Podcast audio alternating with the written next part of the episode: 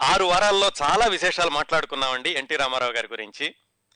ఆయన పూర్వీకుల దగ్గర నుంచి మొదలుపెట్టి ఆయన బాల్యం దగ్గర నుంచి ఆయన హై స్కూలు కాలేజీ నాటకాలు వేయడం ఆయన అప్పుడు పడిన ఇబ్బందులు ఆయన వివాహం ఇరవై ఐదు సంవత్సరాల ఇరవై ఒక్కటవ రోజున ఆయన మద్రాసు వెళ్ళి సినిమాలో వేషం కోసమని బిఏ సుబ్బారావు గారి ముందు నుంచుని ఆ తర్వాత మన దేశంలో చిన్న పాత్ర వేయడం ఇరవై ఐదు సంవత్సరాల వయసు వచ్చే వరకు ఆయన పడినటువంటి కష్టాలు ఆయనలోని ఓపిక పట్టుదల ఏదైనా సాధించాలనే మనస్తత్వం వాటిని ప్రతిబింబించే సన్నివేశాలు ఆయన వ్యక్తిత్వాన్ని ప్రభావితం చేసిన వ్యక్తులు ఇవన్నీ మాట్లాడుకున్నాం. సినిమాల్లోకి వెళ్ళాక నలభై ఎనిమిదో సంవత్సరం మధ్యలో వెళ్ళారు. నలభై తొమ్మిదిలో మన దేశం విడుదలయ్యింది. ఆ తర్వాత యాభైలో పల్లెటూరి పిల్ల షావుకారు విడుదలయ్యాయి. వాటి విశేషాలు మాట్లాడుకున్నాం. అలాగే ఆయన్ని మొట్టమొదటిసారిగా తారాపథానికి చేర్చిన చిత్రం పాతాళ భైరవి. ఆ చిత్ర విశేషాలు తర్వాత పెళ్ళి చూసు పెళ్ళి చేసి చూడు చిత్ర విశేషాలు కూడా మాట్లాడుకున్నాం. అక్కడి నుంచి ఎన్టీ రామారావు గారి నట జీవితంలో వివిధ కోణాలని విశ్లేషిస్తూ మొట్టమొదటిసారిగా ఎన్టీ రామారావు గారు నిర్మాతగా ఆయన సినిమాలు నిర్మించినటువంటి అనుభవం ఆయన సొంత సినిమా పాండురంగ మహత్యం చిత్ర విశేషాలు విన్నాం. క్రిందటి వారం దర్శకుడిగా ఎన్టీఆర్ అనే కార్యక్రమాన్ని మొదలుపెట్టాం. ఈ కోణంలో ఎన్టీ రామారావు గారు పేరు లేనప్పటికీ మొట్టమొదటిసారిగా ఆయన దర్శకత్వం వహించిన సీతారామ కళ్యాణం చిత్ర విశేషాలు చాలా సమగ్రంగా తెలుసుకున్నాం. ఆ తరువాత ఆయన దర్శకత్వం వహించిన చిత్రాలన్నింటిలోకి మకుటాయమానం అన్నదగింది.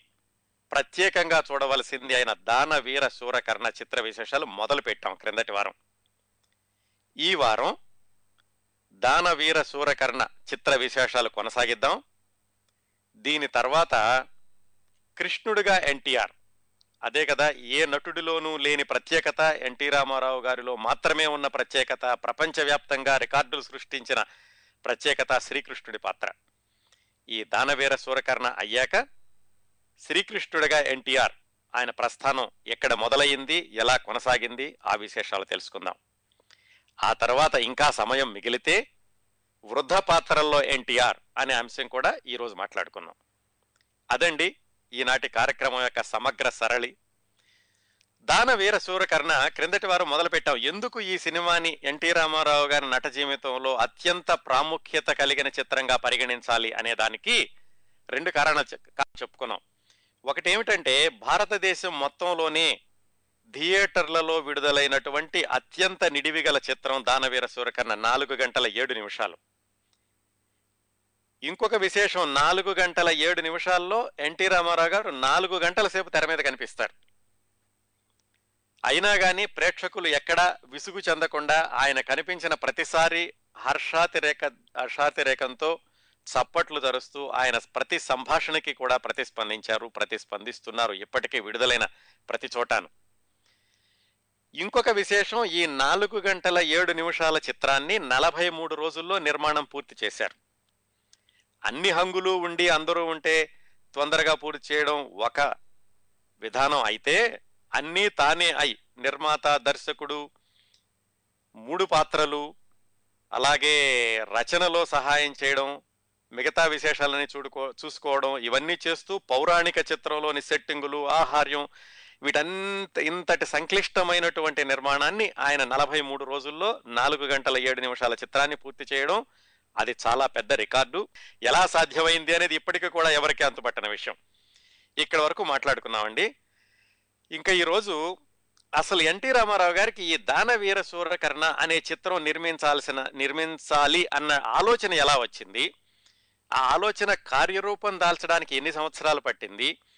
ఈ సినిమా నిర్మాణం మొదలుపెట్టినప్పుడు మధ్యలో ఆయన ఎదుర్కొన్నటువంటి ఇబ్బందులు ఆయనకి వచ్చినటువంటి పోటీ ఈ విశేషాలని ఈరోజు మాట్లాడుకుందాం.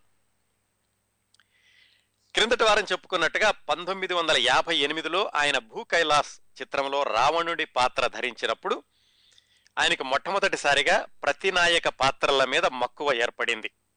కేవలం రాముడు కృష్ణుడు లాంటి పాత్రలే కాకుండా ఈ ప్రతినాయక పాత్రల్లో కూడా నేర్చుకోవాల్సినటువంటి విశేషాలు అభినందించల అభినందించదగినటువంటి వాళ్ళ వ్యక్తిత్వం ఉన్నది అని చెప్పి ఆ కోణంలో ఆయన ప్రతినాయక పాత్రల్ని అధ్యయనం చేయడం మొదలుపెట్టారు. ఈ ప్రతినాయక పాత్రల మీద ఉన్నటువంటి అపప్రధన కూడా కొంతవరకు తగ్గించాలి. ప్రతి మనిషిలోనూ మంచి అనేది ఉంటుంది. పరిస్థితుల ప్రభావం వల్ల కొంతమంది అలా చెడ్డ వ్యక్తులుగా చరిత్రలో మిగిలిపోయినప్పటికీ వాళ్ళల్లో మనం చూడవలసిన కోణాలు ఏమిటి అనేటటువంటి కోణంలో ఈయన ఆ పాత్రలను అధ్యయనం చేస్తూ ప్రతినాయక పాత్రల్ని ఒక ప్రత్యేకంగా ఆయన చూపించడం మొదలుపెట్టారు. పంతొమ్మిది వందల యాభై ఎనిమిదిలో భూ కైలాస్ అయ్యాక మొట్టమొదటిసారిగా ఆయన తీసుకున్న ప్రతినాయక పాత్ర రావణుడు. దాన్ని పంతొమ్మిది వందల అరవై ఒకటిలో ఆయన స్వీయ దర్శకత్వంలో నిర్మించిన సీతారామ కళ్యాణంలో దాన్ని ఒక విభిన్నమైనటువంటి వ్యక్తిగా చూపించారు. ఆ తర్వాత ఏమైందంటే రావణుడు అయిపోయాక ఇంకా భారతం భాగవతంలో ప్రతినాయక పాత్రలు రాజసం ఉట్టిపడే పాత్రలు ఏమిటి? దుర్యోధనుడు. తర్వాత ఆయన కన్ను దుర్యోధనుడి మీద పడింది. దుర్యోధనుడి పాత్ర పోషించాలి అతన్ని విభిన్నంగా చూపించాలి అని. దుర్యోధనుడు తర్వాత కర్ణుడు. ఈ వరుస ఎలా వచ్చిందంటే అరవై ఒకటిలో సీతారామ కళ్యాణం అయ్యాక పంతొమ్మిది వందల అరవై నాలుగులో ఆయన తమిళంలో ఒక సినిమా చేశారు. దాని పేరు మహారథి కర్ణ. కర్ణానో మహారథి కర్ణానో ఉంటుంది. దాంట్లో ఆయన శ్రీకృష్ణుడు వేషం వేశారు. ఆ సినిమాలో కర్ణుడిగా శివాజీ గణేశన్ నటించారు. ఇద్దరు నట కిషోరాలు తెర మీద. ఒకవైపు ఎన్టీ రామారావు గారు ఇంకోవైపు శివాజీ గణేశన్ గారు. ఆ మహారథి కర్ణ పంతొమ్మిది వందల అరవై నాలుగు జనవరి పద్నాలుగున విడుదలైంది. అది తమిళనాట అనూహ్యమైన సంచలనం సృష్టించింది.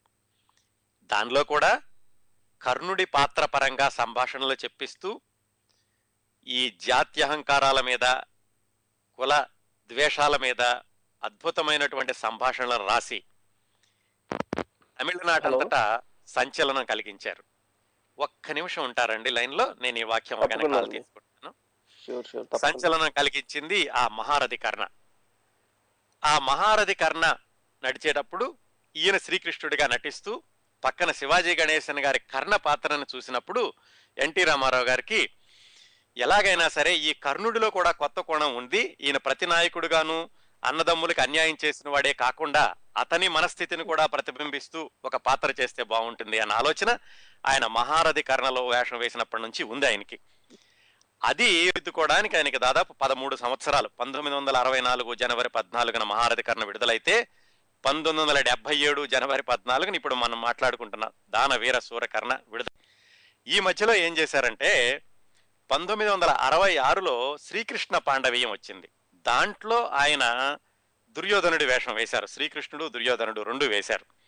అక్కడ ఆ రెండో ప్రతినాయక పాత్ర దుర్యోధనుడి పాత్ర ధరించాలి అన్నటువంటి కోరిక అక్కడ తీర్చుకున్నారు. ఆ తర్వాత దానవీర సూర్యకర్ణ పదమూడు సంవత్సరాల తాట మొదలైంది.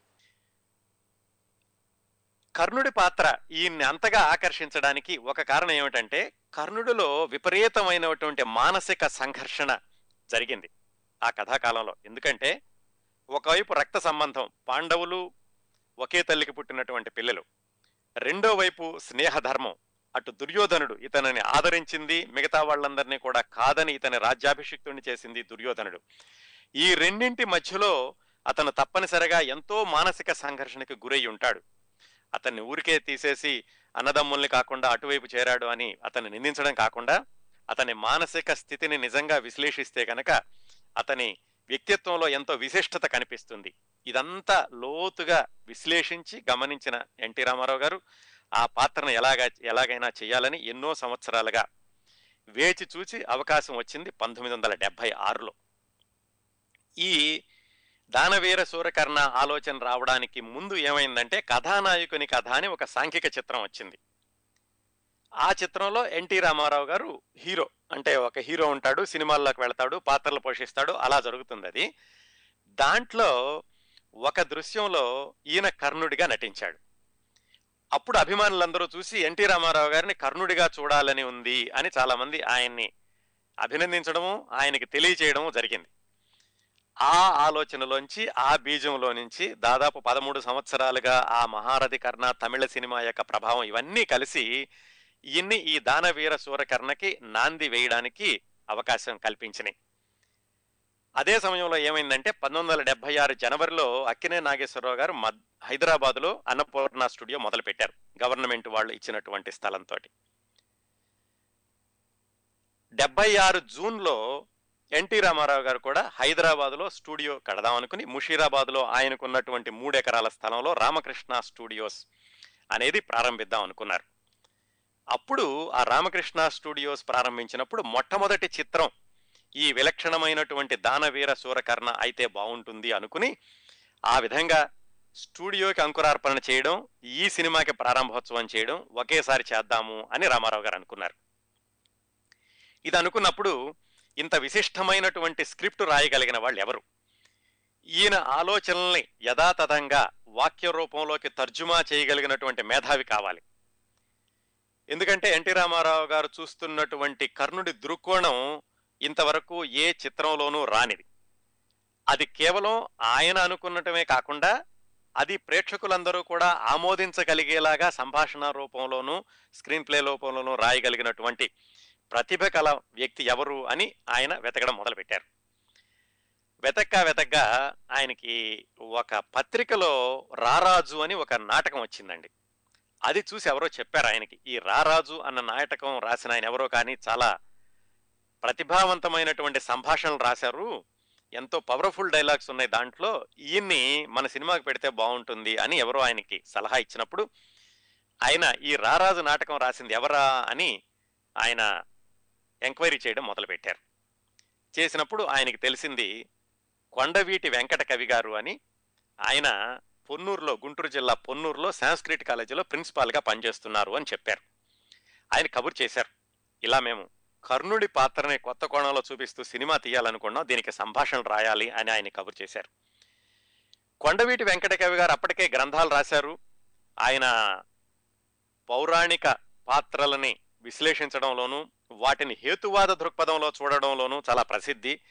హేతువాద ఉద్యమాల్లో ఆయన ప్రముఖ పాత్ర పోషించారు. ఆయన అందరికీ తెలుసు సాహితీ లోకంలోనూ. కాకపోతే ఆయనకి సినిమాల మీద ఏమాత్రం ఆసక్తి లేదు. పైగా హేతువాద ఉద్యమంలో ప్రముఖంగా పాత్ర పోషిస్తున్నారేమో ఆయనకి పౌరాణిక నాటకాలని ప్రేక్షకులకి అందించడంలో పెద్దగా ఆసక్తి చూపించడం చూపించలేదు. అయితే ఎన్టీ రామారావు గారు స్వయంగా ఆయన సంప్రదించి లేదండి వెంకటకవి గారు మీరు రాయాలి నేను దీన్ని కేవలం దైవభక్తి కోణంలో కాకుండా ఈ కుల మత జాతి విద్వేషాలకి వ్యతిరేకంగాను కర్ణుడిలోని మంచి గుణాలని పైకి తీసుకొస్తూను ఇలా ఈ కోణంలో చూపిస్తాను. కాబట్టి మీరు కేవలం ఏదో దైవభక్తితోటి రాస్తున్నాను అనుకోకుండా సామాజిక స్పృహని రంగరించినటువంటి సంభాషణలు రాయగల చాతుర్యం మీలో మాత్రమే ఉంది ఆ సామర్థ్యం మీకు మాత్రమే ఉందనే నమ్మకం మాకుంది అని మొత్తానికి కొండవీటి వెంకట కవి గారిని నచ్చ చెప్పారు. నచ్చ చెప్పి సరే రామారావు గారు అంతటి వాడు స్వయంగా అడిగినప్పుడు బాగుండదు అని కొంగ కొండవీటి వెంకట కవి గారు కూడా ఒప్పుకున్నారు. అప్పుడు ఈ దానవీర సూరకర్ణ చిత్రం యొక్క కథ సంభాషణలు రాయడానికి రంగం సిద్ధమైంది. అయితే ఏం చేశారంటే ఈ కర్ణుడి యొక్క మనస్తత్వాన్ని కర్ణుడి యొక్క వ్యవహార శైలిని ప్రతిబింబించాలంటే కేవలం నన్నయ మహాభారతాన్నే కాకుండా వివిధ రకాలైనటువంటి భారతాలని కూడా పరిశోధించి వాటన్నింటిలో నుంచి కర్ణుడి వ్యక్తిత్వాన్ని రంగరించి చెప్పాలి అని చెప్పి వాళ్ళిద్దరికీ ఆలోచన వచ్చింది ఎన్టీ రామారావు గారికి కొండవీటి వెంకటకవి గారికి. ఇద్దరూ కూడా జైన భారతం అలాగే వివిధ భాషల్లోని భారత గ్రంథాలని ఇద్దరూ కలిసి వాటిని అధ్యయనం చేసి చివరికి కొండవీటి వెంకటకవి గారికి ఎన్టీ రామారావు గారు తాను ఏమి చెప్పదలుచుకున్నారో కర్ణుడి పాత్ర ద్వారా దుర్యోధనుడి పాత్ర ద్వారా అది వివరించాక కొండవీటి వెంకటకవి గారు మొట్టమొదటి వర్షన్ ఇరవై ఒక్క రోజుల్లో ఒక వర్షన్ తయారు చేశారు దానవీర సూరకర్ణ సంభాషణలో. దాని తర్వాత మళ్ళా ఇద్దరూ కూర్చుని దాన్ని రకరకాలుగా మార్చి రామారావు గారి అభిరుచులకు అనుగుణంగా ఆయన మనసులో ఉన్నటువంటి భావాలను ప్రతిబింబించేలాగా కొండవీటి వెంకట కవి గారు స్క్రిప్ట్కి తుది రూపం ఇవ్వద ఇవ్వగలిగారు. ఈ చిత్రంలోని సంభాషణల గురించి పదే పదే చెప్పాల్సిన అవసరం లేదు కదా. ముప్పై నాలుగు సంవత్సరాలు ముప్పై ఆరు సంవత్సరాలు దాటినప్పటికీ ఇప్పటికీ నిత్య నూతనంగా నవనవోన్మేషంగా ఈ సంభాషణలు ఎన్టీ రామారావు గారి అభిమానులనే కాకుండా ఎంతోమంది ప్రేక్షకుల్ని శ్రోతల్ని ఇప్పటికీ అలరిస్తూనే ఉన్నాయి. కొండవీటి వెంకట కవి గారు పంతొమ్మిది వందల డెబ్బై ఏడులో ఈ సినిమా వస్తే ఒక సంవత్సరం తర్వాత నాకు ఆయన్ని ప్రత్యక్షంగా కలుసుకునేటటువంటి అవకాశం కలిగింది. ఆయన ద్వారా కూడా ఈ దానవీర సూర్యకర్ణ చిత్ర విశేషాలు నేను తెలుసుకున్నాను. పంతొమ్మిది వందల డెబ్బై ఎనిమిదిలో నేను ఆంధ్ర యూనివర్సిటీలో ఉండగా వెంకట కవి గారి అమ్మాయి అక్కడ రీసెర్చ్ చేస్తూ ఉండేవాళ్ళు. ఆ సందర్భంలో ఆయన ఆంధ్ర యూనివర్సిటీకి విశాఖపట్నం వచ్చారు. వచ్చినప్పుడు నేను ఆయన్ని ప్రత్యక్షంగా కలుసుకుని యూనివర్సిటీకి పిలిచి ఆయనతో ఒక సాహితీ సమావేశం పెట్టడమే కాకుండా ఒక నాలుగైదు గంటల పాటు వెంకట కవి గారి ద్వారా ప్రత్యక్షంగా ఈ దానవీర సూరకర్ణ స్క్రిప్ట్ ఎలా తయారైంది అనేటటువంటి చాలా విశేషాలు ఆయన ద్వారా వినే అదృష్టం నాకు కలిగింది. ఆయన చెప్పారు ఎన్టీ రామారావు గారు తీసుకెళ్ళి ఒక హోటల్ ఇచ్చి ఆయనకి స్క్రిప్ట్ రాయండి అన్నారట. అన్నప్పుడు ఈయన కవి గారు మీకు ఏమేం సౌకర్యాలు కావాలి రూములో అంటే నాకేం వద్దండి ఒక ఫ్లాస్క్ నిండా కాఫీ ఒక నాలుగైదు పొగాకు చుట్టల ప్యాకెట్లు సిగార్స్ అన్నమాట చుట్టల ప్యాకెట్లు ఇవ్వండి చాలు నాకు అని అలా ఆయన కాఫీ ఫ్లాస్క్ తోటి చుట్టల ప్యాకెట్ తోటి ఇరవై ఒక్క రోజుల్లో ఈ స్క్రిప్ట్ తయారు చేశారు. కోర్స్ తర్వాత మళ్ళీ మళ్ళీ మార్చుకున్నారనుకోండి.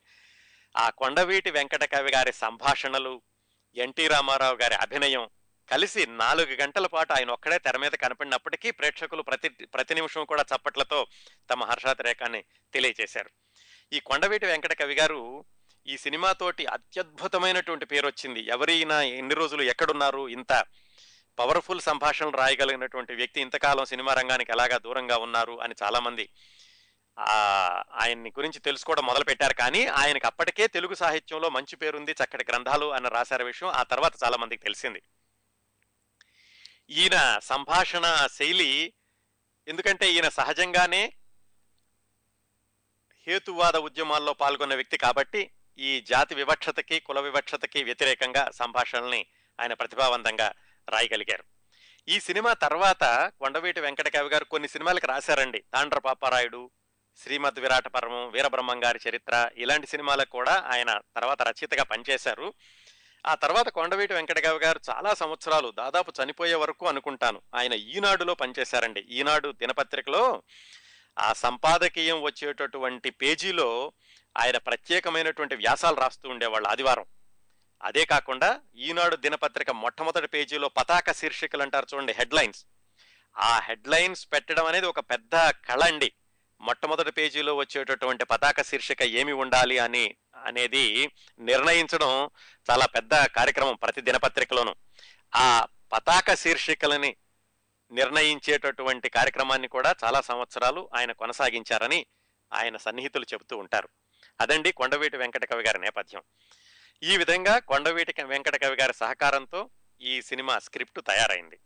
తయారయ్యాక పంతొమ్మిది వందల డెబ్బై ఆరు జూన్ ఏడో తారీఖున ముషీరాబాద్లో ఈ స్టూడియోని మొదలుపెట్టడం ఈ సినిమా యొక్క నిర్మాణం ప్రారంభించడం రెండు ఒకే రోజు జరిగింది. మరి దానికి రావాల్సిన ఉద్దండులు ఎవరు? ఎన్టీ రామారావు గారిని సినిమాల్లోకి తీసుకెళ్ళినటువంటి ఎల్వి ప్రసాద్ గారు ఈయనకి పాతాళ భైరవి షావుకారు మాయాబజారు ఇలాంటి చిత్రాల ద్వారా ఈయన్ని దేవుణ్ణి చేసినటువంటి నాగిరెడ్డి గారు అలాగే ఆయనకి తమిళంలో మిత్రుడు ఎంజి రామచంద్రన్ గారు వీళ్ళందరూ వచ్చారు. ఎల్వి ప్రసాద్ గారేమో రామకృష్ణ స్టూడియోస్ని మొదలుపెట్టారు. ఆయన మొట్టమొదటి ఆ రోజు ప్రారంభించినప్పుడు ఆయన గెటప్ ఏంటంటే దుర్యోధనుడి గెటప్. ఆయన మీద బి నాగిరెడ్డి గారు కెమెరా స్విచ్ ఆన్ చేశారు. ఎంజి రామచంద్రన్ గారు క్లాప్ కొట్టారు. అప్పటి ముఖ్యమంత్రి జలగం వెంగళరావు గారు అధ్యక్షత వహించారు. ఇంత రంగరంగ వైభవంగా జరిగినటువంటి ఆ ఉత్సవంలో ఎన్టీ రామారావు గారు మొట్టమొదటి రోజు ఇంకా మొట్టమొదటి షాట్ అవగానే ఆయన ఒక ప్రకటన చేశారు. ఈ చిత్రం ప్రపంచ చలనచిత్ర చరిత్రలో నూతన అధ్యాయాన్ని సృష్టిస్తుంది అని. నిజంగానే ఆయన ఆత్మవిశ్వాసానికి ప్రతీకగా ఈ సినిమా ప్రపంచ చలనచిత్ర చరిత్రలోనే నూతన అధ్యాయాన్ని సృష్టించింది.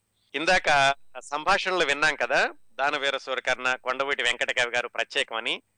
ఈ సంభాషణలు కూడా ఒక రికార్డు సృష్టించినాయండి. ఈ సినిమా విడుదలైనప్పుడు అంటే పంతొమ్మిది వందల డెబ్బై ఏడులో ఇంకా టేప్ రికార్డులు అంతగా ఎక్కువగా ప్రాచుర్యంలోకి రాలేదు.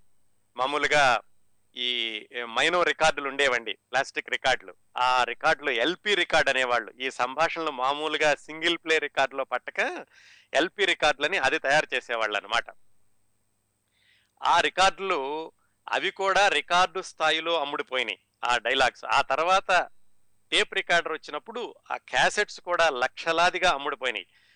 అలాగేనటండి ఈ సినిమా యొక్క audio rights HMV gramophone records వాళ్ళ దగ్గర ఉంటే వాళ్ళు ఏం చెప్పారంటే ఈ మిగతా భారతదేశంలో భారతదేశం సంగతి కాదు కానివ్వండి తెలుగులో మిగతా సినిమాల ఆడియో రైట్స్ కంటే పది రెట్లు ఎక్కువగా ఆడియో రైట్స్ దీనికి అమ్ముడుపోయినాయట. అలాగే ఇప్పటికీ కూడా మనం క్రిందటి వారమే చెప్పుకున్నాం ఇప్పటికీ కూడా సెల్ ఫోన్స్లో ఎంతో మంది ఇందాక మనం విన్నటువంటి సంభాషణని రింగ్ టోన్స్గా పెట్టుకుంటున్నారు అంటే ఈ సంభాషణలకి కాలదోషం పట్టదు ఈ సంభాషణలు అనేవి ఎప్పటికీ కూడా నిత్య నూతనంగా ఉంటాయి అనేది పదే పదే నిరూపితం అవుతోంది ఇంకా ఈ సినిమాలో నటీనటుల ఎంపిక విషయానికి వస్తే ఎన్టీ రామారావు గారు నిజంగా ఈ సినిమా మొదలుపెట్టినప్పుడు ఆయన దుర్యోధనుడు కర్ణుడు రెండు వేషాలు వేద్దాం అనుకున్నారు కృష్ణుడి వేషం వేద్దాం అనుకోలేదు. అందుకనే ఈ మొట్టమొదటిసారి ఈ ముహూర్తం షూటింగ్లో కూడా ఆయన దుర్యోధనుడి గెటప్లో దాన్ని తీశారు. కృష్ణుడు ఎవరు అనుకున్నప్పుడు ఆయనకి చాలా రోజులుగా అంటే ఈ ఈ సినిమా మొదలు పెట్టడానికి చాలా రోజుల నుంచి అక్కినే నాగేశ్వరరావు గారితో కలిసి నటించాలని ఉంది. ఈయన సొంత సినిమాలో కూడా అక్కినే నాగేశ్వరరావు గారిని తీసుకోవాలని ఆయనకు ఒక ఆలోచన ఉంది. నమస్కారం అండి. టోరీ లైవ్కి స్వాగతం. హలో కిరణ్ ప్రభు గారు నేను విజయసారథి అండి. జయసారథి గారు బాగున్నారా? బాగున్నానండి చాలా మంచి ప్రోగ్రామ్ అండి. చెప్పండి. చాలా బాగుంది. ప్రెజెంటేషన్ చాలా అద్భుతంగా ఉంది. థ్యాంక్ యూ అండి. అదే ఈ అది వింటూ ఆయనతో ప్రత్యక్షంగా పరోక్షంగా ఏమైనా కాంటాక్ట్స్ ఉంటే పంచుకోమన్నారు కదా. పరోక్షంగా నాకు ఒక మంచి విషయం తెలుసండి. మా బ్రదర్ జీడిగుంట శ్రీధర్ సినిమాలో ఆయన శ్రీనాథ్ కవి సార్వభౌమ సినిమా అవునది శ్రీనాథ్ కవి సార్వభౌమ సినిమాలో మా తమ్ముడు యాక్ట్ చేశాడండి ఎన్టీఆర్ పక్కనే. So. Same screen space share చేసుకోవడమే ఆ జీవితంలో ఒక పెద్ద వరంగా అనుకుంటూ ఉంటాడు ఇప్పటికీ. సో తను అదే మా తమ్ముడు చెప్పాడు ఒక అద్భుతమైన విషయం ఎన్టీ రామారావు గారు యాక్షన్ గురించి అన్నమాట. ఆయన కాంప్రమైజ్ అవ్వరు. At the. సేమ్ టైం నటనకి ఎంత విలువిస్తారు అనడానికి బాపు గారి డైరెక్షన్ అండి ఆ సినిమా. సో మ్మ్. శ్రీనాథ్ కవి సార్వభౌముడు ఆయన చనిపోయే సీన్ తీస్తున్నారు బాపు గారు. ఉమ్, సో ఎన్టీఆర్ గారికి సీన్ ఎక్స్ప్లెయిన్ చేశారు ఆయన చేశారు. చాలా అద్భుతంగా వచ్చి అంత యూనిట్ అందరు క్లాప్స్ బాపు గారు కూడా చాలా క్లాప్స్ కొట్టేసి "బా, అద్భుతం అద్భుతం అని చెప్పి అన్నారట. సో బేసికల్గా అట్లా ఒక ఒక అద్భుతమైన షాట్ అన్నాక మళ్ళీ ఇంకో టేక్ తీసుకోరు. రామారావు గారు బాపు గారు మీరు ఆగండి ఇంకొక టేక్ తీసుకోండి అన్నట ఎందుకంటే చాలా బాగా వచ్చిందండి అద్భుతం వచ్చింది లేదండి ఒకటి తీసుకోండి అని నెక్స్ట్ సరే అని బాపు గారు ఆయన మీద గౌరవంతో ఇంకో టేక్ తీసుకోవడానికి రెడీ అయ్యి టేక్ మొదలెట్టారట. స్టేజ్ మొదలెట్టాక అయిపోయింది. చనిపోయే సన్నివేశాన్ని డైలాగ్స్ అద్భుతంగా కళ్ళ నీళ్ళు తెప్పించేలా చేస్తూ చెప్పారు. ఇంకా ఆ- సీన్లో అందరూ ఎలా ఇన్వాల్వ్ అయిపోయారంటే బాపు గారు కట్ చెప్పడం మర్చిపోయారట అసలు. అప్పుడు రామారావు గారు ఆ సీన్ అంతా అయ్యాక ఆయనే కట్ చెప్పి బాపు గారు ఇది ఓకే చేసుకోండి అన్నారట. ఎందుకంటే నేను ఆ సీన్ చేసినప్పుడు మీరు కళ్ళ నీళ్ళు తెచ్చి అందులో ఇన్వాల్వ్ అయిపోయి శ్రీనాథ్ కవి సార్వభౌమ గురించి ఆలోచించాలి కానీ కట్ చెప్తున్నారంటే కనుక నేను మిమ్మల్ని ప్రేక్షకులను తృప్తిపరచలేదు నేను. ఇప్పుడు మీరు కట్ చెప్పలేదు కాబట్టి ఈ టేక్ తీసుకోండి అని చెప్పారట. సో అది నాకు చాలా అద్భుతంగా అనిపించింది అనమాట అది కూడా రామారావు గారు అప్పటికే ఆల్మోస్ట్ ముప్పై నలభై ఏళ్ళు యాక్ట్ చేసాగా కూడా ఆ నటన మీద అంత అంత మోటివేటెడ్గా ఒక సీన్ చేయడం అనేది ఆ తపన అనేది అప్పటికే ఆయన ఆయన సీఎం గా ఉన్నారు పొలిటికల్గా ఉన్నారు అన్ని చేస్తూ కూడా ఇప్పటికీ నటనకి ఆయన ప్రథమ పీఠం వేశారు చూడండి అది ఒక అద్భుతమైన సంఘటనగా అనుకుంటా నేను. మా తమ్ముడు కూడా ఇప్పటికీ చెప్తూ ఉంటాడు ఆ విషయము. చాలా చెప్పారండి. చెప్పండి. ఇంకోటి నాకు ప్రత్యక్షంగా ఉన్నది నేను అంటే క్విజ్ కాంపిటీషన్స్లో పార్టిసిపేట్ చేస్తూ ఉండేవాడిని అప్పట్లో. సో నాకు ఒక ప్రైజ్ ఆయన దగ్గర నుంచి తీసుకునే అవకాశం లభించింది. సో ఆ ఫోటో ఆ నేను అది ఇంటర్ అయిపోయానండి ఇంజనీరింగ్ సెకండ్ థర్డ్లో ఉన్నప్పుడు ఒక ఆర్టీసీ వాళ్ళది సమ్ క్విజ్ కాంపిటీషన్ కండక్ట్ చేస్తే దానికి ఈయన ఇచ్చారన్నమాట. ఆ, సో అదొకటి ఆ ఫోటో ఇప్పటికీ నాకు ఒక అద్భుతమైన జ్ఞాపకం. అది అది షేర్ చేసుకుందాం అనుకున్నాను. And on top of that me programme చాలా అద్భుతంగా ఉందండి ఎన్టీఆర్ గారి లాస్ట్ ఆరు వారాలు కూడా విన్నాను. చాలా. విషయాలు చాలా చక్కగా ఒక మహానుభావుడి గురించి మీరు ఎనిమిది వారాల్లో ముగిస్తా అంటున్నారు కానీ ఇంకా సరిపోదని నేను అనుకుంటున్నాను. మీరు ఇంకా దాని మీద చూడకండి దగ్గరే ఉన్నారు. దాని తర్వాత ఇంకా చాలా ఉన్నాయి. మేజర్ చంద్రకాంత్ కానీ. ఇంకా బొబ్బిలి బొబ్బిలి పులి ఇంకా చాలా చాలా ఉన్నాయి. అన్ని టచ్ చేస్తారని కోరుకుంటా. తప్పనిసరిగానండి. చూద్దాం తప్పనిసరిగా చేద్దాం. అవునండి. ఓకే అండి. ఆల్ ది బెస్ట్ అండి. Thank you thank you very much Vijayasarathi గారు. స్వర్గలే నమస్తే please continue doing all this activities sir thank you అండి థ్యాంక్ యూ వెరీ మచ్ అండి నమస్తే ఎన్టీ రామారావు గారికి ఏమిటంటే అక్కినే నాగేశ్వరరావు గారితో కలిసి నటించాలని చాలా రోజులుగా ఉంది. ఈ రామకృష్ణ స్టూడియోస్ తరఫున తీసేటటువంటి దానవీర సూరకర్ణలో అక్కినే నాగేశ్వరరావు గారు శ్రీకృష్ణుడిగా వేస్తే బాగుంటుంది అని ఈయన ఆలోచన. అందుకనే మొట్టమొదటిసారిగా ఆయన దుర్యోధనుడు కర్ణుడు మాత్రం ఆయన దృష్టిలో చూసుకున్నారు. అక్కినే నాగేశ్వరరావు గారిని అడిగారు శ్రీకృష్ణుడి పాత్ర మీరు వేస్తే బాగుంటుంది అండి అని. అయితే ఆయన ఏమన్నారంటే ఆయనకి శ్రీకృష్ణ అర్జున యుద్ధం రోజుల నుంచి కూడా ఎన్టీ రామారావు గారి పక్కన పౌరాణిక పాత్ర ధరించడం అంటే కాస్త సంశయంగా ఉండేది. ఆయన శ్రీకృష్ణుడి పాత్ర వేయడానికి ఆయన పెద్దగా ఆసక్తి చూపించలేదు. ఎట్లా బ్రదర్ ఏమైనా సరే మన ఇద్దరం కలిసి నటించాలి. పోనీ కర్ణుడి పాత్ర మీరు వేయండి అన్నారు. దాన్ని త్యాగం చేయడానికి కూడా ఒప్పుకున్నారు ఎన్టీ రామారావు గారు. కేవలం అక్కినే నాగేశ్వరరావు గారితో కలిసి నటించాలి అనేటటువంటి ఆలోచన వల్ల. అయితే ఆయన ఏమన్నారంటే నాగేశ్వరరావు గారు నేను కర్ణుడేస్తే మరి ధర్మరాజు భీముడు నకులుడు సహదేవుడు మిగతా వాళ్ళందరూ మన ఇద్దరు ముందు తేలిపోతారు. అందుకని అది కూడా నాకు ఇష్టం లేదండి అన్నారు. ఎట్లాగండి మన ఇద్దరం ఎలాగైనా సరే కలిసి నటించాలి అని ఎన్టీ రామారావు గారు అడిగినప్పుడు అక్కిన నాగేశ్వరరావు గారు అన్నారు మీరు చాణక్య శపథం అనేది ఒక స్క్రిప్ట్ తయారు చేస్తున్నట్టు తెలిసింది. దాంట్లో నేను చాణక్యుడిగా చేస్తాను. ఆ సినిమాలో వేస్తానులేండి దీనిలో వద్దు అని చెప్పారు. అయితే ఎన్టీఆర్ గారికి ఈ చాణక్య శపథం స్క్రిప్ట్ పక్కన తయారవుతోంది. దాంట్లో ఏమిటంటే ఆయన ఏమనుకున్నారంటే తను చాణక్యుడిగా తీ- చేసి బాలకృష్ణని చంద్రగుప్తుడిగా వేయిద్దాము అనుకుంటున్నారు. అందుకని అక్కినే నాగేశ్వరరావు గారు ఈ విషయం అడిగినప్పుడు ఆయన కొంచెం ఆలోచించారు. సరే ఎలాగైనా అక్కినే నాగేశ్వరరావు గారితో చేయాలనుకున్నారు కాబట్టి ఈ దానవీర సూరకర్ణని కొంచెం నెమ్మది చేసి ఆ చాణక్య చంద్రగుప్త స్క్రిప్ట్ మీద వర్క్ చేయడం మొదలుపెట్టారు. అయితే కొంతకాలం చేశారు. ఎన్నో మేబీ ఒక నెల రెండు నెలలు చేసి ఉంటారేమో కానీ ఆయనకి అంత సంతృప్తికరంగా రావటం లేదు ఆ స్క్రిప్ట్. ఈలోగా తెలిసింది అసలు విషయం ఏమిటంటే రెండో వైపున కురుక్షేత్రం తయారవుతుంది అని. అప్పుడు ఆ చాణక్య చంద్రగుప్తను పక్కన పెట్టేసేసి ఈ కురుక్షేత్రం తయారవుతుంది. క్రిందటి వారం తెలుసుకున్నాం మనం. కృష్ణ గారు రావడం ఎన్టీ రామారావు గారితో మాట్లాడడం ఆ అపార్థాలు చివరికి ఏమైనా సరే ఇద్దరు కొనసాగించడానికి నిర్ణయించుకోవడం అవన్నీ క్రిందటి వారం తెలుసుకున్నాం.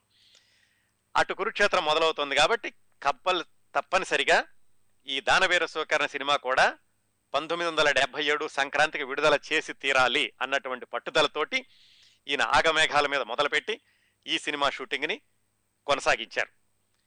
ఆ విశేషాలు కూడా కొన్ని క్రిందటి వారం చెప్పుకున్నాం. హడావుడిగా చేయడం తోటి ఈయన మయసభలో ఒకవైపు రంగులు వేసి ఒకసారి సీన్ తీసి రెండో వైపు రంగులు వేసి రెండోసారి తీసి రెండు అయ్యాక క్లోజ్ షాట్స్ తీసి ఎక్కడా కూడా ఆలస్యం చేయకుండా షూటింగ్ చేశారు అని. అట్లా ఈ దానవీర సూరకర్ణ వేగం అందుకుంది. దానవీర సూరకర్ణ షూటింగ్ వేగం అందుకుంది. నిజానికి ఈయన ఈ డేట్స్ అంటే ఈ పెద్ద పెద్ద నటీనటులందరూ కూడా వాళ్ళ కాల్ షీట్స్ అంటారండి. తెలిసే ఉంటుంది వినే శ్రోతల్లో చాలా మందికి. అంటే ఈ రోజు నుంచి ఈ రోజు వరకు ఫలానా సినిమాకి చేస్తాను ఈ రోజు నుంచి ఈ రోజు వరకు ఇంకో సినిమాకి చేస్తాను అని వాళ్ళు ఒక టైం టేబుల్ నిర్ణయించుకుంటారు. ఆ కాల్ షీట్స్ ప్రకారం ఎన్టీ రామారావు గారికి అసలు డేట్స్ ఖాళీ లేవు. పంతొమ్మిది వందల డెబ్బై ఆరు చివరిలో ఆయన అడవిరాముడు సినిమా చేయాల్సి ఉంది. సత్యచిత్ర అని వాళ్ళకి అడవిరాముడు ఒప్పుకున్నారు. అయితే దాన్ని పక్కన పెట్టి తర్వాత చేస్తాను అని చెప్పి ఆ డేట్స్ మళ్ళీ వెనక్కి తీసుకుని ఈయన ఈ దానవీర సురకర్ణ షూటింగ్ని కొనసాగించారు. దానవీర సూరకర్ణ పంతొమ్మిది వందల డెబ్బై ఏడు జనవరి పద్నాలుగున విడుదలైతే జనవరి పదో తారీఖునో దానికి రెండు రోజులు ముందోనండి ఆయన అడవిరాముడికి ముహూర్తం పెట్టారు. ఆ విధంగా అడవిరాముడు చేయాల్సినటువంటి రోజుల్లో ఈయన దానవీర సూరకర్ణ షూటింగ్ని కొనసాగించారు. ఆ రోజుల్లో ఎలా ఉండేదంటే పంతొమ్మిది వందల డెబ్బై ఆరు చివరిలో ఇంకా ఎమర్జెన్సీ ఉంది ఇంకా ఎమర్జెన్సీ తొలగలేదు. ఒకవైపు దానవీర సూరకర్ణ రెండో వైపు కురుక్షేత్రం. ఏ పత్రిక తీసినా కానీ ఒకవైపు ముఖ ఒక వారం ముఖ చిత్రం కురుక్షేత్రం ఉంటే రెండో వారం ముఖ చిత్రం దానవీర సూరకర్ణ. లేకుంటే అటు ఇటుగా ఉండేది. లేకపోతే ముందు కవర్లో దానవీర సూరకర్ణ ఉంటే వెనకాల కురుక్షేత్రం. అంత పోటాపోటీగా ఈ రెండు సినిమాల గురించి కూడా ప్రేక్షకులు చాలా ఆతృతగా ఎదురు చూశారు. ఇలా ఒకే కథాంశంతో పోటాపోటీగా నిర్మాణం జరగడం అనేది ఈ దానవీర సూర్యకర్ణే కాదండి. నిజానికి మన తెలుగు సినిమా మొదలైన కొత్తలో పంతొమ్మిది వందల ముప్పై ఒకటిలో మొట్టమొదటి తెలుగు టాకీ వస్తే పంతొమ్మిది వందల ముప్పై ఎనిమిదిలోనే ఇలాంటి పోటీ మొదలైంది. ఒకే కథతోటి రెండు సినిమాలు రావడం అనేది. ద్రౌపది వస్త్రాపహరణం ద్రౌపది మాన సంరక్షణం అనేది పంతొమ్మిది వందల ముప్పై ఎనిమిదిలో ఒకే కథతోటి పోటాపోటీగా తయారైనాయి.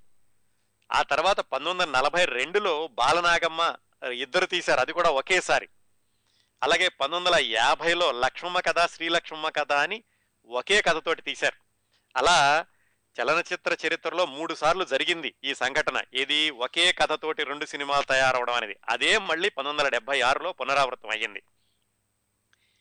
అటు కృష్ణ గారి సినిమాలో కృష్ణ శోభన్ బాబు కృష్ణరాజు జయలలిత జమున విజయ నిర్మల జయప్రద చంద్రమోహన్ అంతా భారీ తారాగణం ఉన్నారు. ఇటువైపు ఎన్టీ రామారావు గారి సినిమాలో నిర్మాత దర్శకుడు కృష్ణుడు కర్ణుడు దుర్యోధనుడు అంతా ఎన్టీ రామారావు గారి వన్ మ్యాన్ షో. అటు కురుక్షేత్రం చూస్తే మైసూరు వెళ్ళారు అవుట్డోర్ షూటింగ్కి రాజస్థాన్ ఎడారుల్లో యుద్ధం సీన్లు తీశారు. వందలాది ఏనుగుల్ని గుర్రాలని తీసుకెళ్ళి రైళ్ళలో తీసుకెళ్ళి అక్కడ తీశారు. ఎన్టీ రామారావు గారు. మొత్తం సినిమా అంతటిని రామకృష్ణ సినీ స్టూడియోస్లోను ఆ తర్వాత అవుట్డోర్ షూటింగ్స్ అవుట్డోర్ సెట్టింగ్స్ని మాత్రం హైదరాబాద్లో పరిసర ప్రాంతాల్లోనూ ఆయన గండిపేట ప్రాంతాల్లోనూ చిత్రీకరించారు. హైదరాబాద్ దాటి ఆయన బయటికి వెళ్ళలేదు దానవీర సూర్యకర్ణకి అలాగే ఈ సినిమా చాలా తొందరగా వేగంగా పూర్తి చేసే ప్రక్రియలో ట్రిక్ ఫోటోగ్రఫీ చేయడానికి కూడా ఎక్కువ సమయం లేకపోయిందటండి. అందుకని చాలా చోట్ల మీరు సునిశ్చితంగా గమనిస్తే ఈ ద్రౌపది వస్త్రాభరణం అప్పుడప్పుడు సన్నగా దారాలు కనపడుతూ ఉంటాయి తెర మీద. ఇది ట్రిక్ ఫోటోగ్రఫీలో ఇంకా వాటిని తీసేయడానికి కూడా కుదరలేదు. ప్రేక్షకులు ఇవేమీ పట్టించుకోలేదు. ప్రేక్షకులకి నాలుగు గంటల సేపు రామారావు గారి నిండైన విగ్రహం కొండవీటి వెంకటకవి గారి పవర్ఫుల్ డైలాగ్స్ ఈ రెండూ కలిసి ప్రేక్షకుల్ని మిగతావి ఏమీ ఎటువైపుకి కూడా దృష్టి వెళ్ళేలాగా చేయలేదు. ఆ విధంగా అతివేగంగా ఈ సినిమా నిర్మాణం జరిగింది పోటాపోటీగా. ఈ రెండు సినిమాలో జరిగినప్పుడు మరి చిత్రసీమలో ఎటు చూసుకున్నా కానీ అందులో ఉండేవాళ్ళు దీనిలోనూ దీనిలో ఉండేవాళ్ళు దానిలోనూ లేకుండా చేయడం చాలా చాలా కష్టం. ఈ రెండు సినిమాల్లోనూ నటించింది ముగ్గురండి. అంటే రెండు సినిమాలకి పని చేసింది. ఈ సినిమాకి ఆ సినిమాకి కూడా పనిచేసింది ముగ్గురు. ఒకటి రచయిత సి. నారాయణ రెడ్డి గారు ఎన్టీ రామారావు గారి అభిమాని. దానవీర సురకర్ణలో చాలా వరకు పాటలు రాశారు ఆయన. దాశరథి గారు కూడా రాశారు. అలాగే కురుక్షేత్రంలో కూడా ఆయన పాటలు రాశారు. ఇంకొక ఇద్దరు నటులు ఎవరంటే ఆ సినిమాకి ఈ సినిమాకి కలిసి పనిచేసిన వాళ్ళు సత్యనారాయణ గారు గుమ్మడి గారు. కురుక్షేత్రంలో ధర్మరాజుగా చేశారు గుమ్మడి గారు. ఇక్కడ ఎన్టీ రామారావు గారి సినిమాలో పరశురాముడిగా చేశారు. ఒక చిన్న అతిథి పాత్ర. అలాగే ఈ దానవీర సూర్యకర్ణలో భీముడిగా నటించారు సత్యనారాయణ. ఆయన కురుక్షేత్రంలో దుర్యోధనుడిగా నటించారు. వీళ్ళు ముగ్గురు మాత్రం రెండు సినిమాలకి కలిసి పనిచేశారండి. మిగతా వాళ్ళందరూ కూడా ఆ సినిమాకి పనిచేసిన వాళ్ళు ఈ సినిమాలోను ఈ సినిమాకి పనిచేసిన వాళ్ళు ఆ సినిమాలోను లేరు. అలాగే ఈ సినిమాలో ఇంకో ప్రత్యేకత ఏమిటంటే బాలకృష్ణ గారు అభిమన్యు అభిమన్యుడిగా నటించారు. ఆయనకి మొట్టమొదటిసారిగా నటించినటువంటి పౌరాణిక చిత్రం ఈ దానవీర సూరకర్ణ. ఇంకోటి కూడా ఉందండి. ఈ సినిమాలో అర్జునుడిగా హరికృష్ణ గారు చేశారు. ఎన్టీఆర్ హరికృష్ణ బాలకృష్ణ ముగ్గురు కలిసి నటించినటువంటి రెండో సినిమా చివరి సినిమా ఇదే దానవీర సూర్యకర్ణ వాళ్ళు ముగ్గురు కలిసి నటించిన మొట్టమొదటి సినిమా తాతమ్మ కళ రెండో సినిమా చిట్ట చివరి సినిమా దానవీర సూర్యకర్ణ ఈ సినిమా తర్వాత వాళ్ళు ముగ్గురు కలిసి ఇంకా ఏ సినిమాలోనూ నటించలేదు. ఈ సినిమాలో ఇంకో విశేషం కూడా ఉందండి. ఎన్టీ రామారావు గారి అమ్మాయిలు ఈ సినిమాలో ఒక నృత్యం చేశారు. ఆ, ఒక పాట ఉంది ఆ సినిమాలో లేదు తర్వాత దాన్ని తీసేశారు. జాబిలి కంటే చల్లనిది అమృతము కంటే తీయనిది అని ఒక పాటలో ఎన్టీ రామారావు గారి అమ్మాయిలు ఇద్దరూ నృత్యం చేస్తూ కనిపిస్తారు.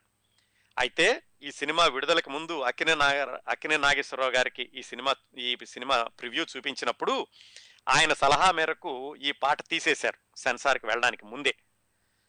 కానీ ఈ పాటలో ఒక చరణాన్ని మాత్రం చిట్ట చివరిలో బ్యాక్గ్రౌండ్ సాంగ్ కింద ఉపయోగిస్తారండి కర్ణుడి మీద. ఏమిటంటే స్నేహానికి వీరే రూపం దేహాలు రెండు ఒకటే ప్రాణం జగతికి వీరే ఆదర్శం చరిత్ర మరువది ఈ సత్యం అనేటటువంటి చరణాన్ని మాత్రం చిట్ట చివరిలో ఉంచారు. అందువల్ల ఈ పాట కత్తిరించడం వల్ల ఎన్టీ రామారావు గారి కుమార్తెలనిద్దరిని ఇందులో చూడలేకపోయాం. ఇందాక సంభాషణలో చిట్ట చివరి మాట ఉంది గమనించారా? మనుటయా మరణించుటయా అని. మరణించి కూడా మనగలగడం ఎన్టీ రామారావు గారి లాంటి ప్రత్యేకమైన వ్యక్తులకు మాత్రమే సాధ్యమవుతుంది. అందుకే ఆయన మరణించి పదిహేడు సంవత్సరాలైనా ఈ సినిమా వచ్చి ముప్పై ఆరు సంవత్సరాలైనా ఇప్పటికీ దానవీర సూరకర్ణ సినిమా గురించి మాట్లాడుకుంటుంటేనో ఆ సంభాషణలు వింటుంటేనో రోమాంచితం అవుతూ ఉంటుంది. ఈ సినిమాలో సంగీతం విషయానికి వస్తే ముందుగా సాలు రాజేశ్వరరావు గారిని అనుకున్నారు.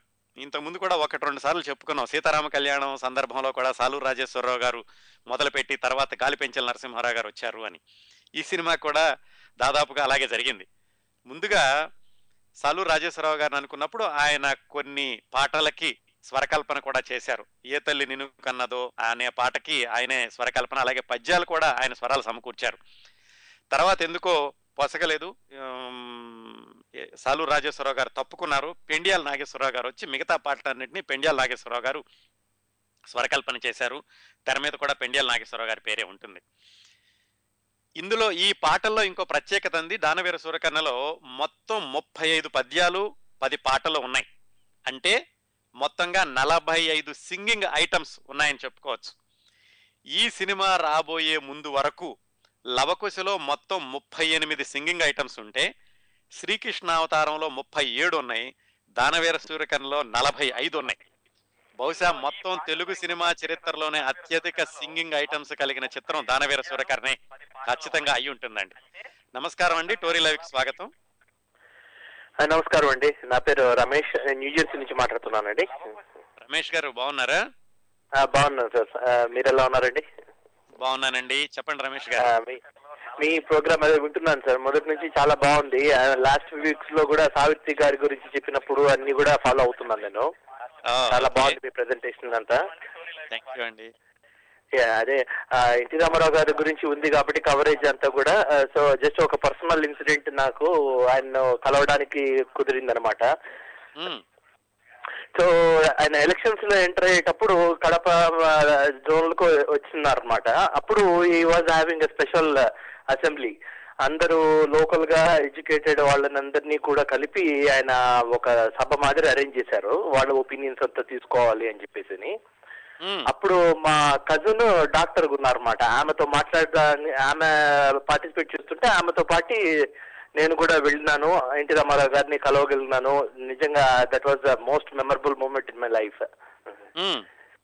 ఆయన అప్పట్లో అంటే ఇంకా జస్ట్ ఈ was in the initial rounds మొత్తం స్టేట్ అంతా కూడా కన్వర్స్ చేస్తున్నారు. అందరు ఒపీనియన్స్ తీసుకొని పబ్లిక్ మీటింగ్స్ ఇట్లా పెడుతున్నప్పుడు ఈ was still having all that charm అన్నమాట. అది మాత్రం అన్బిలీవబుల్గా అనిపించింది. అంత దగ్గర నుంచి అంతటి మా వ్యక్తిని కలవడము it's really amazing incident I can never forget about it అవునండి. అవును. అదే మీరు. ఇప్పుడు చెప్తున్న సినిమా గురించి కూడా దానవీర సూర్యకర్ణలో పాటలు ఎంత అద్భుతంగా ఉన్నాయో పద్యాలు అన్ని కూడా ఆ చిత్రం బళ్ళారే విచిత్రం అనే సాంగ్ ఎప్పటికైనా కూడా అది అజరామరం అయిపోయింది అసలు. ఎనీ ఆల్ టైమ్ హిట్ మాదిరి ఉండిపోతుంది అసలు మూవీస్ అన్ని సాంగ్స్లో అవునండి అవును. Just I wanted to share అదే మా పర్సనల్లో నాకు మాత్రం నిజంగా అది ఒక బ్లెస్సింగ్ మాదిరి వచ్చింది. ఆయన నన్ను అంత దగ్గర నుంచి చూడడము ఆయనతో మాట్లాడలేదు కానీ కనీసం అంత దగ్గర నుంచి చూసి ఆ, మా తేజస్సు ఆయన మాట్లాడిన ఇంగ్లీషు అసలు అల్టిమేట్ అండి. ఆయన ఎవరు సాటి లేరు ఆయనకు అసలు ఇంకా. మ్మ్. మ్మ్. అది. ఆ విషయం మీతో షేర్ చేసుకుందామని చేశాను. బాగుంది రమేష్ గారు. థ్యాంక్స్ అండి మీ ప్రెజెంటేషన్ కూడా చాలా బాగుందండి. నేను రెగ్యులర్గా ఫాలో అవుతుంటాను. సావిత్రి గారి గురించి కవర్ చేసినప్పటి నుంచి అన్ని కూడా వింటున్నాను అనమాట సో ఈ రోజు ఊరికే ఈ ఇన్సిడెంట్ షేర్ చేసుకుందామని చేశాను. I know many callers will be waiting for the chance so I will just give the turn to them thanks sure అండి కీప్ కాలింగ్ రమేష్ గారు. థ్యాంక్స్ అండి నమస్తే అండి. ఆ విధంగా దానవీర సూర్యకర్ణలో నలభై ఐదు సింగింగ్ ఐటమ్స్ ఉన్నటువంటి సినిమా తెలుగు సినిమా చరిత్రలో ఇది ఒక్కటనేమో అని అంటారు. ఇందులో పద్యాలండి తిరుపతి వెంకట కవులు అని వాళ్ళు రాసినటువంటి శ్రీకృష్ణరాయవారం పాండవోద్యోగ విద్యాలు ఏ పేరుతోనైనా పిలుస్తారు. ఆ రంగస్థల నాటకంలోని పద్యాలను వాడుకున్నారు దీంట్లో. అయితే ఈ పద్యాలు మరి అటు కురుక్షేత్రం ఉంది కదా కురుక్షేత్రంలో వాళ్ళు వాడుకోవడానికి కుదరలేదు. దాని నేపథ్యం ఏమిటంటే ఈ తిరుపతి వెంకట కవులు రాసినటువంటి శ్రీకృష్ణరాయవారం రంగస్థల నాటకం యొక్క పద్యాల హక్కులు ఎన్టీ రామారావు గారి సమీప బంధువు అట్లూరి పుండరీకాక్షయ్య గారి దగ్గర ఉన్నాయి.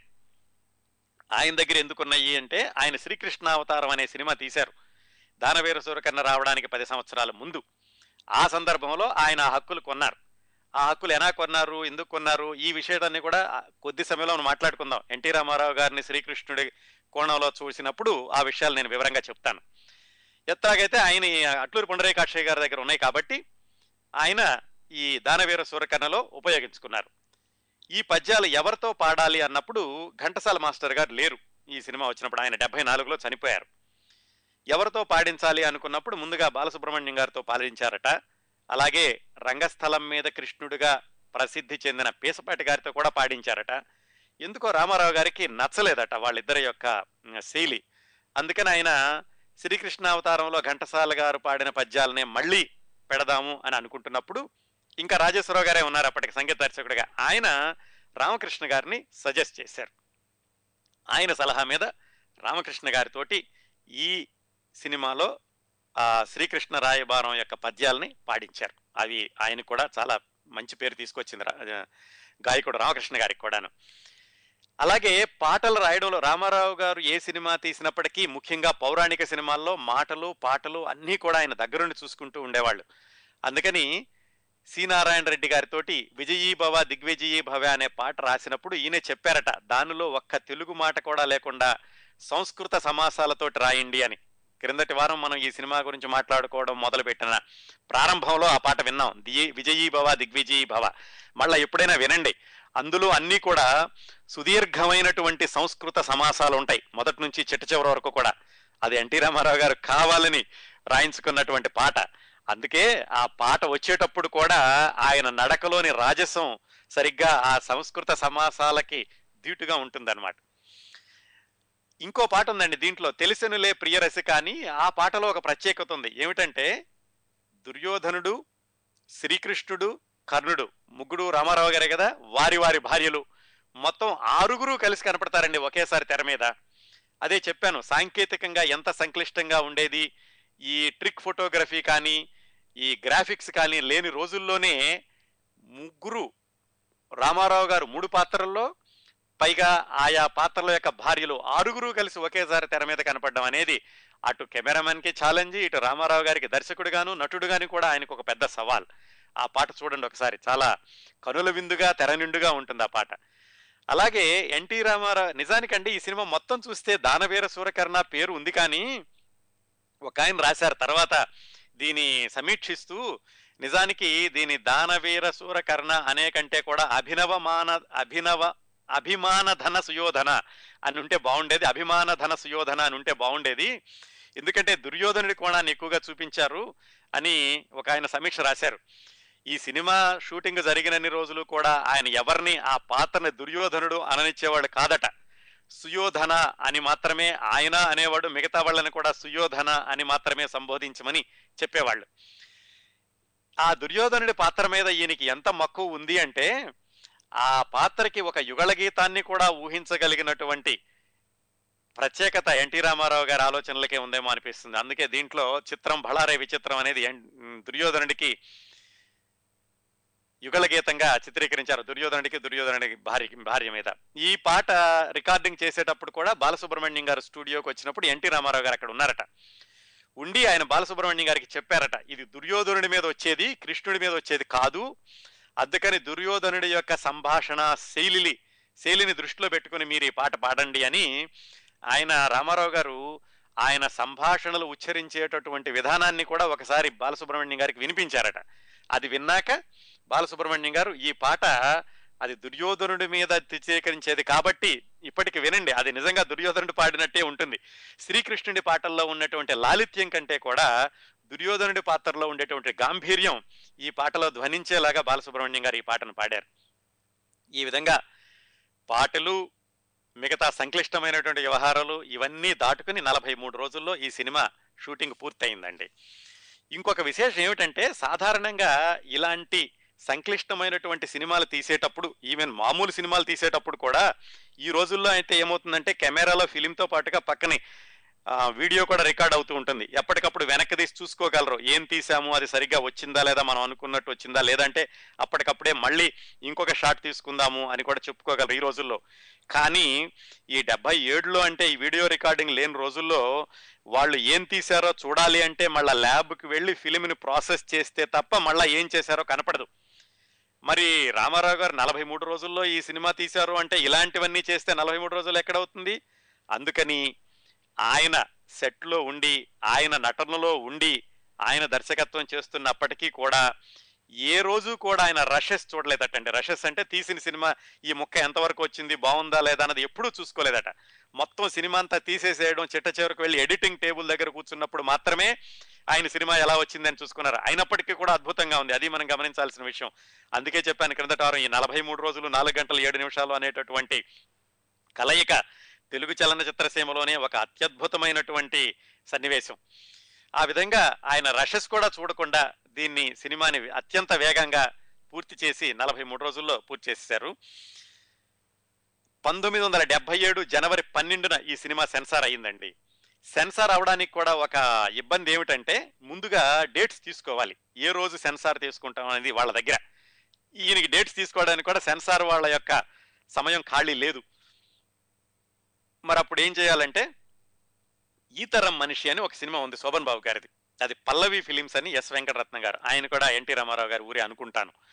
ఆయన దగ్గర ఈ తరం మనిషి అనే సినిమాకి ఇచ్చినటువంటి సెన్సారింగ్ డేట్ని రామారావు గారు తీసుకుని ఆ రోజున అంటే జనవరి పన్నెండున ఈ సినిమాని విడుదల ఈ సినిమాని సెన్సార్ చేసి జనవరి పద్నాలుగున విడుదల చేశారు పంతొమ్మిది వందల డెబ్బై ఏడులో.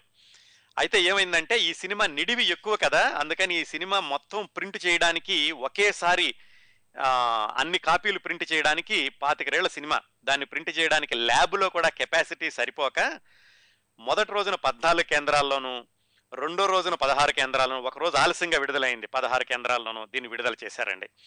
ఎందుకంటే అన్నీ ఒకేసారి ల్యాబ్లో ప్రింట్ చేయడానికి కూడా అంత పెద్ద సినిమాకి వాళ్ళకి సరిపోలేదు. ఇంకా ఈ సినిమా విజయం గురించి చెప్పుకోవాలంటే ఎన్ని రోజులు ఆడింది ఎన్ని డబ్బులు సంపాదించింది అన్నది ఒక లక్- ఒక రకమైనటువంటి లెక్కలైతే నిజంగా ఎన్టీ రామారావు గారి నటనా జీవితాన్ని అత్యున్నత శిఖరాల మీద నిలిపి ఇన్ని సంవత్సరాలైనా కానీ దానిలోని సంభాషణల్ని ఎన్టీ రామారావు గారిని రూపాల్ని కర్ణుడిగాను దుర్యోధనుడి గారు ప్రేక్షకుల హృదయాల్లో ముద్ర వేసిందే అది నిజమైన ఘన విజయంగా చెప్పుకోవాలండి. ఇక రికార్డుల పరంగా చూసుకుంటే ఈ సినిమా విడుదలైనటువంటి అన్ని కేంద్రాల్లోనూ డెబ్బై రోజులు ఆడింది ఇరవై ఏడు కేంద్రాల్లో ఎనభై నాలుగు రోజులు తొమ్మిది కేంద్రాల్లో వంద రోజులు హైదరాబాద్లో రెండు వందల యాభై రోజులు ఆడిందండి. ఇది ఆ రోజుల్లో ఈ సినిమా మొత్తానికి పది లక్షలు ఎంతో ఖర్చు అయిందటండి మొట్టమొదటి సంవత్సరం దీనికి వచ్చినటువంటి ఆదాయం నాలుగు కోట్లు అంటారు. కోటి రూపాయలు మించి వసూలు చేయడం అనేది ఎన్టీ రామారావు గారి సినిమాలతో మొదలైంది. ఆ సినిమా ఏమిటంటే లవకుశ. ఈ సినిమా రావడానికి పదమూడు సంవత్సరాల ముందు వచ్చిన లవకుశ తెలుగు సినిమా చరిత్రలో మొట్టమొదటి కోటి రూపాయల సినిమా. కోటి రూపాయలు అంటే ఈ రోజులు అన్నిటికీ వస్తున్నాయి కదా అనుకోవచ్చు. పంతొమ్మిది వందల అరవై నాలుగులో అంటే మన లవకుశ గురించి మాట్లాడుకుంటున్నాం మనం. అప్పట్లో ఇరవై ఐదు పైసలు ఉండేది టికెట్ అలాగే జనాభా జనాభా సంఖ్య కూడా తక్కువ. తక్కువ జనాభాలో ఇరవై ఐదు పైసలు టికెట్తో కోటి రూపాయలు వసూలు చేయడం అంటే ఇప్పట్లో ఎన్ని వందల కోట్లకు సమానం అవుతుందో ఆలోచించండి. అది ఎన్టీ రామారావు గారి మొదలుపెట్టినటువంటి ట్రెండ్ లవకుశతోటి. ఆ రెండోసారిగా కోటి రూపాయలు వసూలు చేసిన సినిమా ఈ దానవీర సూరకర్ణ. ఆఫ్ కోర్స్ దీని తర్వాత మళ్ళీ అడవి రాముడు వచ్చింది. అది కూడా అత్యధికంగా వసూలు చేసింది అనుకోండి ఇది ఈ దానవీర సూరకర్ణ సృష్టించినటువంటి రికార్డు మొట్టమొదటి రిలీజ్లోనే కాకుండా పంతొమ్మిది వందల తొంభై నాలుగులో అంటే ఈ సినిమా మొట్టమొదటిసారి విడుదలైన పదిహేడు సంవత్సరాల తర్వాత పంతొమ్మిది వందల తొంభై నాలుగులో విడుదలైతే దాన్ని రిపీట్ రన్ అంటారండి రెండోసారి విడుదలైంది. అది అరవై లక్షలకి దీన్ని కొనుగోలు చేసి ముప్పై ప్రింట్లతో విడుదల చేస్తే రెండోసారి కూడా కోటి రూపాయలు విడుదల చేసింది రెండు కోటి రూపాయలు వసూలు చేసిందట అండి. ఈ విధంగా రెండోసారి విడుదలయ్యి పదిహేడు సంవత్సరాల తర్వాత కోటి రూపాయలు వసూలు చేసిన సినిమా దానవీర సూరకర్ణ ఒకటే అని చెప్తూ ఉంటారు.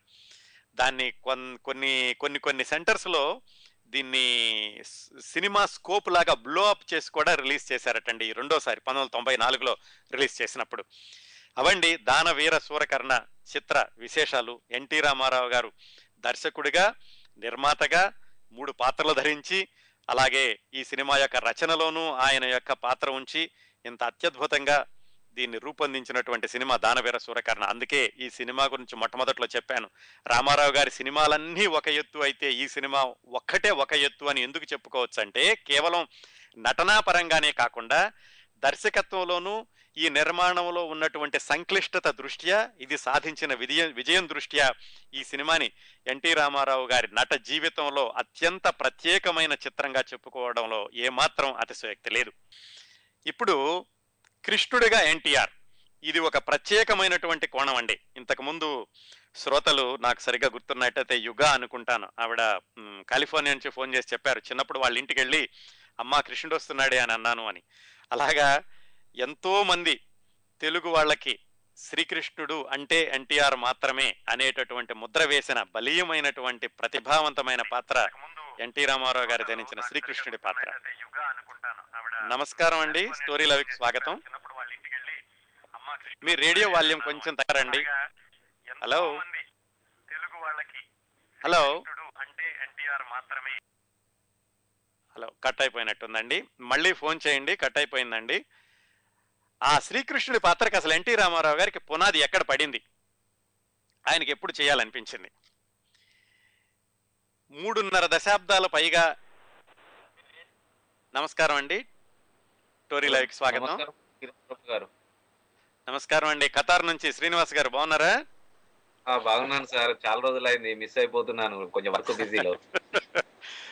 చెప్పండి ఎలా ఉన్నారు? బాగున్నాను సార్. మీరు ఎలా ఉన్నారు? బాగున్నానండి. చాలా నా నా అభిమాన హీరో గురించి మీరు ప్రతి వారం చెప్తూ ఉంటే చాలా. చాలా ఆనందంగా ఉందండి. మీరు ఇంత ముందు ఆ దానవీర శూరకర్ణ గురించి చెప్పిన సన్నివేశం సార్ నేను ఆ సినిమా కనీసం ఒక నాలుగు సార్లు చూసి ఉంటాను అప్పుడు. ఆ సమయంలో చిన్నవాడిని అప్పుడు బడి బడి దొంగ అయిపోయి సినిమాలకు బాగా అలవాటు పడేవాడిని అందులో ఆ నటన నిజంగా మీరు ఇప్పుడు చెప్తుంటే అప్పటి దృశ్యాలు కూడా ఇప్పుడు నా కళ్ళ ముందర కదులుతున్నాయండి. ఆ ఎన్టీ రామారావు గారి వేషధారణ గాని ఆ పద్యాలు చదివినప్పుడు అతనిలో ఉండే ఆ ముఖ కవలికలు ఇప్పటి కూడా నాకు గుర్తొస్తుంటాయి సార్. అప్పుడు ఆ చిన్న వయసులో చూశాను కానీ నాకు ఆ పద్యాలు చెప్పడంలో ఆయన ఎక్స్ప్రెషన్స్ అవి చాలా బాగా ఉండేటి అండి. ఒక్క ప్లేస్లో ఒక విధంగా చెప్పే విధంగా ఆయన దానవీర శూరకర్ణ మూడు పాత్రలను కూడా ఎంత అత్యద్భుతంగా చేశాడంటే అప్పుడు నాకు అంతగా తెలియదు కానీ ఇప్పుడు మీరు చెప్తుంటే అప్పటి దృశ్యాన్ని గుర్తు చేసుకొని మరి ఆనందపడుతున్నానండి. నిజంగా నేను నా- జీవితంలో అంటే తెలుగు ఇండస్ట్రీ మన సినీ ఇండస్ట్రీలో ఎంతో మంది అద్భుత నటులు వస్తున్నారు కాదనను. కానీ. నా నా దృష్టిలో అంటే నేను అభిమానించడంలో ఎన్టీఆర్ని మించిన అద్భుత నటుడు రాడు రాలేడు అని అనిపిస్తుంది సార్. అది ఎందుకంటే ఆయన ఏ నటన అయినా ఏ విధంగా అయినా అంటే ఇప్పుడు ఒక పౌరాణికంగా అయినా లేదా మామూలుగా అయినా ఈ డిస్కోలకు సంబంధించిన ఏ విధంగానైనా ఆయన ఆయన నటనలో నిజంగా ఆయన నటనకే నటన కోసమే పుట్టిండేమో మనకు అనిపిస్తుంది సార్. అవును అవును అవును. మీలాంటి కోట్లాది మంది అభిమానులు ఉన్నారు కాబట్టి ఎన్టీ రామారావు గారు ఇంకా ఆయన బతికే ఉన్నారండి. అప్పుడు ఇప్పుడు మామూలుగా ఒక డైలాగ్ చెప్పాలంటేనే దాని గురించి ఎన్నో గంటల తరబడి ఈ విధంగా ఆ విధంగా ట్రై చేసేవారు. అట్లాంటిది అంత పొడు ఐదు నిమిషాలు చెప్పే డైలాగులు కూడా ఉండి ఉంటాయి సార్ ఆయన జీవితంలో. వాటిని ఆయన సొంతంగా ఎంత కష్టపడి అప్పుడు ఇలాంటి టెక్నాలజీ లేదు. మీరు చెప్తున్నారు నిజమే. అప్పుడు టెక్నాలజీ లేకున్నా ఇప్పుడున్న. టెక్నాలజీ కన్నా ఎక్కువ అద్భుతంగా చిత్రీకరించిన సినిమాలు ఆ కాలంలోనే ఉన్నాయండి. అవునండి. పైగా సంభాషణ ఉచ్చారణ తెలుగులోని స్పష్టత అది ఆయన దగ్గర నుంచి నేర్చుకోవాలండి. అదే మీ- మీరే మీరే ఒక విషయంలో చెప్పినట్టు గుర్తు ఏదో బ్రహ్మర్షి విశ్వామిత్ర సినిమా తీసేటప్పుడు ఆయన ఒకటే పూట భోజనం చేసి కింద పడుకోవడం. అంటే ఆ పాత్రకున్న విలువని కూడా తనలో అంటే మనం చేస్తున్నప్పుడు కూడా మనం ఎందుకు నిష్టగా ఉండద్దు అనే ఒక దృక్పథమే ఈ రోజు ఆయన అద్భుత నటునిగా నిలబెట్టిందేమో అనుకోండి. ఎందుకంటే మామూలుగా ఏదో అది నటనే కదా అని చెప్పేసి లైట్గా తీసుకోకుండా ఒక మహా ఋషి పాత్ర వేసినప్పుడు ఆ ఋషి ఉండే నియమ నిబంధనలు మనం పాటించాలన్న ఆలోచన ఎన్టీ రామారావు గారి దృష్టిలో ఉంటదని చెప్పేసి చాలా చాలా హ్యాపీగా ఉన్నాను సార్ నిజంగా. అవునండి అవునండి. చాలా సంతోషం సార్ మీరు చెప్తుండే అంటే నాకు ఎప్పుడు మీకు చెప్పేదే మధ్యలో కాల్ చేయడానికి చాలా ఇబ్బంది. ఎందుకంటే వినడానికి ఎక్కువ ఆసక్తి చూపిస్తాను. అది వింటుంటే నేను అందులో లీనమైపోతున్నాను నేను ఇక్కడ ఉండి మీరు చెప్తున్నట్టు కాకుండా నాకు ఆ ఎన్టీ రామారావు గారి దృశ్యాలు ఆయన జీవన చరిత్ర నాకు అన్నిటికన్నా ఇంకా మీ మీ షోకు నేను ఎందుకు ఇంత ముగ్ధున్నాయినా అంటే మీరు గతంలో సావిత్రి గురించి చెప్పారు చూడండి. నటి సావిత్రి. అప్పటి నుండి ఇక నేను చాలా అంటే చాలా లీలమైపోయినా ఆ రోజు ఆ చివరి సావిత్రి గారి చివరి క్షణాలు ఇప్పటికీ గుర్తొస్తుంటే చెవి మీద మన రోమాలు లిక్కబడుస్తుంటాయి. ఎందుకంటే అంత అద్భుతంగా మీరు చెప్పడం ఆమె జీవితం అంత విషాదకరంగా ఉంది అని తెలియజే తెలియజేయడం మరి ఒక అభిమాని ఆ నటిని అభిమానించే వ్యక్తిగా ఆ విషయాలను తెలుసుకొని కన్నీరు గార్చడం నిజంగా మర్చిపోలేని అనుభూతి అనుకోండి అది ఏదైనా కానీ చాలా చాలా సంతోషం సార్. మీరు ఇలాగే ప్రతి ఒక్కరి జీవితాల గురించి తీసుకొచ్చి మాకు అత్యద్భుతంగా చేయాలని మీరు ఈ విధంగా ఆ ఈ కార్యక్రమంతో పాటు మీరు ఆయుర ఆరోగ్యాలతో ఆనందంగా జీవితాన్ని గడపాలని మనస్ఫూర్తిగా కోరుకుంటున్న మీ అభిమాని Goli. Thank you thank you Srinivas గారు. Thank you very much I'm so moved తప్పకుండా తప్పకుండా సార్ వింటూ ఉండండి. తప్పకుండా సార్ నమస్తే అండి.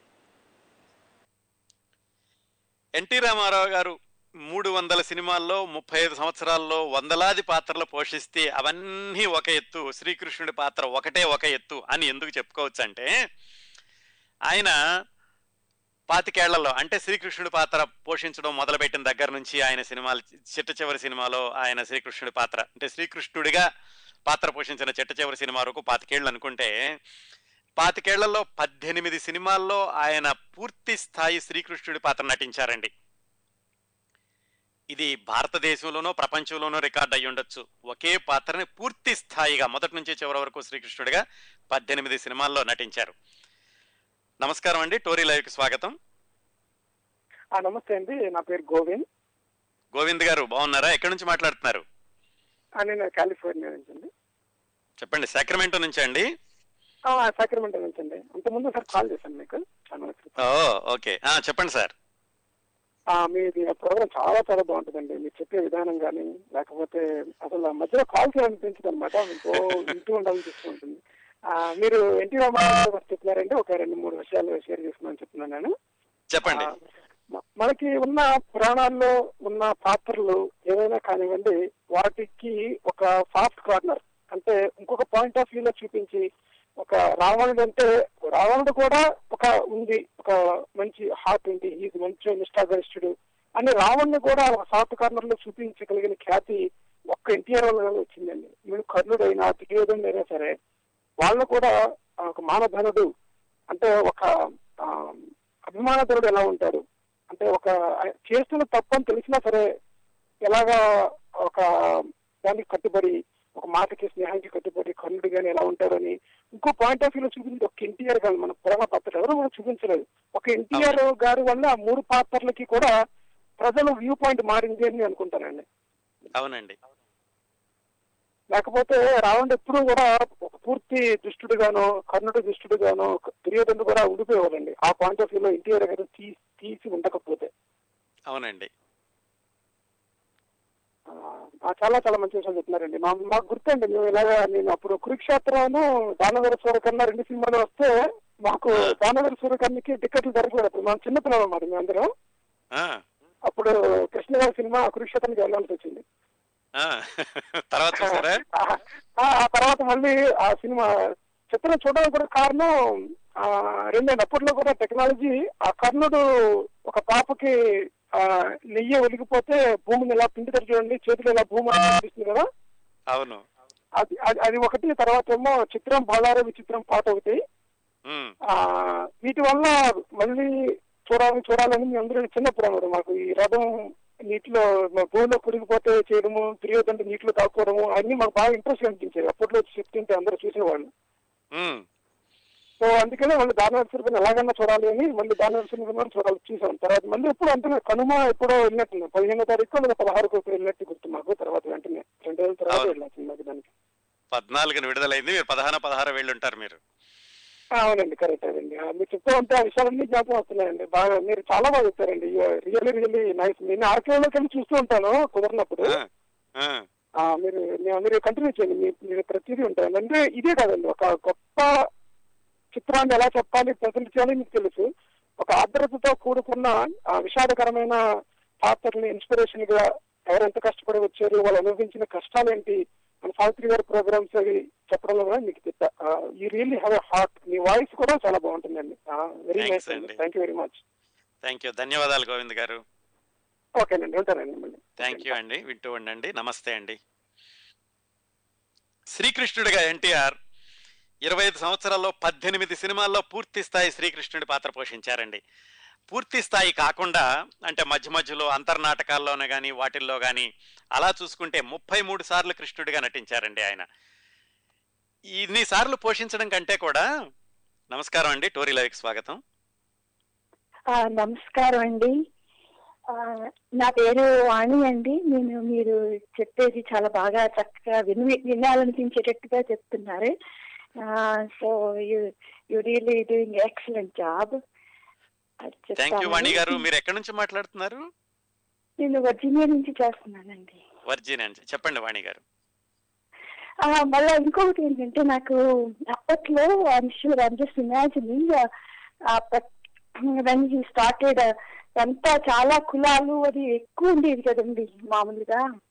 Compare to now those Hmm. Days must be very very hard being కొన్ని కపుల్ ఆఫ్ వాళ్ళు కొంతమంది just they they can put him down అయి ఉండొచ్చు ఈ సంస్కృత్ అది అది. He took is a challenge అవును. చేసి కృషి కృషి ఉంటే ఆ, మహాపురుషులు అవుతారు అన్నట్టు I think he really took a challenge I think that kind of really needed for our society నేను ఇంకా ఇప్పుడు కూడా కులాలు ఉందనుకోండి అది వేరు. ఇప్పుడు ఏదో ఇంకా ఎవరైనా మాట్లాడితే కొంచెం అసహ్యంగా కూడా ఉంటుంది ఇప్పుడు అట్లీస్ట్ అంత వరకు తీసుకొచ్చారంటే అప్పుడు అలాంటి పాత్రలు అన్ని చేసి he took it is challenge and people for god what caste he's and everything అంతగా చేయగలిగారు. అవన్నీ I think it made difference to our society అనిపిస్తుంది నాకు. అవునండి. అవును. బాగా చెప్పారండి. కరెక్ట్. సో ఇప్పుడు మన మనకు కూడా ఇప్పుడు అన్ని అన్ని సినిమాల్లో వస్తున్నాయి వి- సేమ్ సినిమా వస్తున్నాయి బట్ ఇప్పుడు మనకి మామూలుగా అంత వేరండి ఇంత ఎందుకంటే గ్లోబల్ విలేజ్ అయిపోయింది. We are all over the world and you know people talking నా is really silly but those days and he took as challenge అండి అందరూ కొంచెం తగ్గటం మొదలు పెట్టారు అందరినీ ఈక్వల్గా చూడటానికి అవకాశం కలిగింది. ఇట్లాంటి పాత్రలు చాలా చేశారు అని అనుకుంటాను నేను. అవునండి. చా- చాలా మంచి విషయం చెప్పారు వాణి గారు. యా అది ఒక విభిన్నమైనటువంటి కోణం అండి. చాలా చాలా చక్కగా. విశ్లేషించారు మీరు. అలా మీరు కూడా చక్కగా అన్ని మీరు ఎక్- ఎట్లా ఉన్నది ఉన్నట్టు మాకు కొన్ని హిస్టరీ మాకు తెలియదు ఏదో నాకు అప్పటికి చాలా ఇన్ఫర్మేషన్ గ్యాదర్ చేసి అందరికి ఇంట్రెస్ట్గా వినాలనిపించేటట్టుగా చెప్తున్నారండి మీరు. చాలా చాలా చక్కగా చెప్తున్నారు. థ్యాంక్స్ అలా థ్యాంక్ యూ వాణి గారు. థ్యాంక్ యూ వెరీ మచ్ ధన్యవాదాలండి. బాయ్ అండి. నమస్తే అండి. పద్దెనిమిది సినిమాల్లో పూర్తి స్థాయి పాత్రలు ముప్పై మూడు సినిమాల్లో అంతర్నాటకాల్లో కానీ చిన్న చిన్న కానీ మొత్తంగా అన్ని సార్లు ఆయన శ్రీకృష్ణుడిగా నటించారండి. ఇంకో విశేషం ఏమిటంటే ఇన్నిసార్లు నటించడం ఒక విశేషం.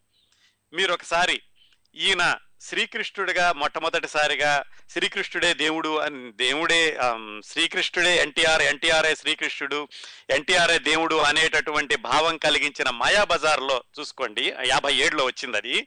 మళ్ళీ ఇప్పుడు ఇందాక మనం మాట్లాడుకున్న దారవీర సూర్యకర్ణ చూడండి డెబ్బై ఏడు ఒక్కసారి ఆ రెండు సినిమాల్లోనూ శ్రీకృష్ణుడి పాత్రలు చూడండి. ఆయన ఆహార్యంలో కానీ హావభావాల్లో కానీ శరీరంలో కానీ ఎక్కడ ఇసుమంత కూడా మీకు వ్యత్యాసం కనపడదు. అంటే ఇరవై సంవత్సరాలు వయసు వచ్చినప్పటికీ ఆయన ఆ శ్రీకృష్ణుడి పాత్రలో ఒదిగిపోతే ఆ ఎనభై ఏడులో జ- మహా మాయాబజార్లో ఉన్న శ్రీకృష్ణుడే దానవేరు సూరకనులో ఉన్న శ్రీకృష్ణుడు కూడా.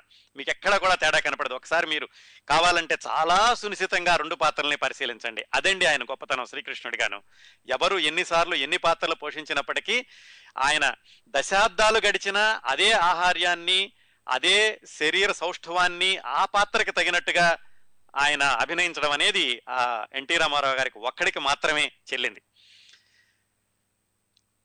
నిజానికి ఆయన మూడు వందల సినిమాల్లోనూ చూసుకుంటే ఎక్కువగా సాంఘిక చిత్రాల్లోనే ఆయన పాత్రలు ధరించారు. పౌరాణిక పౌరాణిక చిత్రాల యొక్క శాతం తక్కువ అయినప్పటికీ ఈ రోజుకి కూడా పౌరాణికాలు అంటే ఎన్టీ రామారావు గారే కనిపిస్తూ ఉంటారు. నిజానికి ఆయన నిర్మించిన ఆయన నటించిన మొట్టమొదటి పౌరాణిక చిత్రం అత్యంత ఘోర పరాజయం పొందిందంటే ఆశ్చర్యంగా ఉంటుంది. ఈ జీవితాల్లోనండి మామూలు జీవితాల్లో కూడా చాలా విచిత్రమైనటువంటి సందర్భాలు సన్నివేశాలు ఉంటాయి. నట జీవితంలో ఇంకా ఎక్కువగా ఉంటాయి ఇలాంటివి. పైగా నట జీవితాలు అందరికీ కనిపిస్తూ ఉంటాయి కాబట్టి అవి మనకి కొట్టొచ్చినట్టుగా తెలుస్తూ ఉంటాయి. ఎన్టీ రామారావు గారు పౌరాణిక పాత్రల్లో ఎలాగైతే ఆయన పెద్ద పేరు తెచ్చుకున్నారో ఆయన మొట్టమొదటిసారిగా నటించిన పౌరాణిక చిత్రం మాయారంభ. అది ఎప్పుడు వచ్చిందంటే పంతొమ్మిది వందల యాభైలో. ఈయన పాతాళ భైరవి పాతాళ భైరవ్ కాదండి. మన దేశం అలాగే పల్లెటూరి పిల్ల ఆ సినిమాలు వచ్చిన సంవత్సరంలోనే సంసారం మాయారంభ అని ఇంకో రెండు సినిమాలు వచ్చినాయి. ఈ మాయారంభ అనేది పౌరాణిక చిత్రం. ఎన్టీ రామారావు గారు నటించిన మొట్టమొదటి పౌరాణిక చిత్రం. అది అత్యంత ఘోరంగా పరాజయం పాలైంది. తర్వాత పాతాళ భైరవ్ వచ్చింది. జా- జానపద చిత్రంలో రామారావు గారికి మంచి పేరు వచ్చింది. అదంతా మాట్లా మాట్లాడుకున్నాం మనం. పౌరాణిక చిత్రాల దృష్ట్యా ఎన్టీ రామారావు గారి మొట్టమొదటి సినిమా ఆ విజయం ఆ విధంగా పరాజయం పాలైంది. తర్వాత ఏమైందంటే శ్రీకృష్ణుడిగా అది చాలా ఆశ్చర్యంగా ఉంటుంది. మరి ఆ దర్శకుడికి ఎన్టీ రామారావు గారిని శ్రీకృష్ణుడిగా చూపించాలని ఎందుకు ఎందుకు అనిపించిందో తెలీదు. అప్పటి వరకు శ్రీకృష్ణుడు ఎవరంటే ఎక్కువగా రఘురామయ్య గారు ఈలపాటి రఘురామయ్య గారు అనేవాళ్ళు. ఆయన అంతవరకు వచ్చినటువంటి పౌరాణిక చిత్రాల్లో ఎక్కువగా శ్రీకృష్ణుడి పాత్ర పోషించారు. శ్రీకృష్ణుడి పాత్ర అంటే ఎలా ఉండేదంటే అప్పట్లో సురభి నాటకాల్లో ఉండేటటువంటి శ్రీకృష్ణుడి ఆహార్యాన్ని ఆదర్శంగా తీసుకుని దాన్ని ఒక రెఫరెన్స్గా పెట్టుకుని అదే సినిమాల్లో కూడా కొనసాగించారు. ఎలాగంటే శ్రీకృష్ణుడు అంటే ఒక అర్ధ కిరీటం ఒక హాఫ్ క్రౌన్ అంటారు. దాన్ని పెట్టుకుని ఒక నెమలేక పెడితే శ్రీకృష్ణుడు అయిపోతాడు. అలా ఉండేవి శ్రీకృష్ణుడి వేషధారణ అంతా కూడా. ఈ ఈలపాటి రఘురామయ్య గారు శ్రీకృష్ణుడు కూడా అలాగే ఉంటూ ఉండేవాడు. అలాంటి రోజుల్లో అదే ఆహార్యంతో అంటే ఇలా అర్ధ కిరీటం పెట్టి ఒక నెమలెయ్యక పెట్టి శ్రీ రామారావు గారిని శ్రీకృష్ణుడిగా చూపిస్తూ మొట్టమొదటిసారిగా ఆయనకి శ్రీకృష్ణుడు వేషం వేసినటువంటి దర్శకుడి పేరు నాగూర్. ఎఫ్ నాగూర్ అండి. ఆ నాగూర్ ఎవరంటే ఆయన ఒక కళా దర్శకుడు ఆర్ట్ డైరెక్టర్. ఆయనకి సినిమా తీయాలనిపించింది. పంతొమ్మిది వందల యాభై నాలుగులో ఆయన ఒక సినిమా తీశారు. ఆ సినిమా పేరు ఇద్దరు పెళ్ళాలు. దాంట్లో ఎన్టీ రామారావు గారికి ఇద్దరు ఇద్దరు భార్యలు కాదండి ఆ సినిమాలో.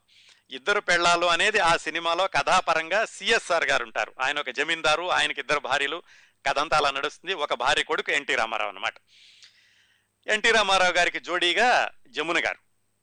అందులో ఎన్టీ రామారావు గారు జమున గారు నటించి ఆయన పాడేటటువంటి ఒక పాటలో జమున ఊహించుకుంటుంది. ఈతన్ని ఎన్టీ రామారావుని శ్రీకృష్ణుడిగా ఊహించుకుంటుంది. అందులో ఎన్టీ రామారావు గారి పేరు మల్లు జమున పేరు కన్నమ్మ. వీళ్ళిద్దరూ ఊహించుకున్నటువంటి పాటలో ఎన్టీ రామారావు గారిని ఒక నిమిషం పాటు శ్రీకృష్ణుడిగా చూపిస్తాడు ఈ ఎఫ్ నాగూర్ అనేటటువంటి నిర్మాత దర్శకుడు. ఎవరో అన్నారు ఆయనకి ఎన్టీ రామారావు గారిని శ్రీకృష్ణుడిగా చూపించాలి అన్నటువంటి ఆలోచన వచ్చిన ముహూర్తం ఎన్టీ రామారావు గారికి శ్రీకృష్ణుడు వేషం వేసి కెమెరా ముందుకు తీసుకొచ్చిన ముహూర్తం ఎలాంటిదో కానీ ఆ ముహూర్త బలం వల్లే ఎన్టీ రామారావు శ్రీకృష్ణుడై ఆయన తెలుగువారి పూజా మందిరాల్లోకి నడిచొచ్చాడు అని చాలా చోట్ల రాశారు. ఈ సినిమాలో ఈ ఇద్దరు పెళ్ళాల సినిమాలో రామారావు గారు ఒక నిమిషం పాటు కనిపించేటటువంటి శ్రీకృష్ణుడి పాత్ర చూసి ప్రజలందరూ గోల చేసి అల్లరి చేశారు. ఎందుకు? ఏమి బాగాలేడు అని. ఎన్టీ రామారావు గారిని శ్రీకృష్ణుడిగా చూడలేకపోయారు దాంట్లో. అది అయిపోయింది పంతొమ్మిది వందల యాభై నాలుగు అక్టోబర్ ఆరును వచ్చింది ఆ సినిమా. అది అయిపోయాక ఆ తర్వాత రెండేళ్ళకి ఇంకొక సినిమా వచ్చింది. అది ఘంటసాల మాస్టర్ సొంతంగా తీశారు. ఆయన నిర్మాతగా తీశారు. దాని పేరు ఏంటంటే సొంత ఊరు. దాంట్లో మళ్ళా కృష్ణుడి పాత్ర వేశారు. అదేమిటి? అది కూడా కృష్ణుడి పాత్ర అంటే పూర్తి స్థాయి కృష్ణుడి పాత్ర కాదు. అది కూడా అంతర్నాటకం. ఆ సినిమాలో వచ్చేటువంటి ఒక పాటలో ఎన్టీఆర్ గారిని శ్రీకృష్ణుడిగా చూపించారు. మళ్ళీ అదే పరిస్థితి. ఎన్టీఆర్ కనపడగానే ప్రేక్షకులందరూ కూడా అల్లరి చేశారు. ఏమి బాగాలేడిగినా ఈయన శ్రీకృష్ణుడు ఏమిటి అని.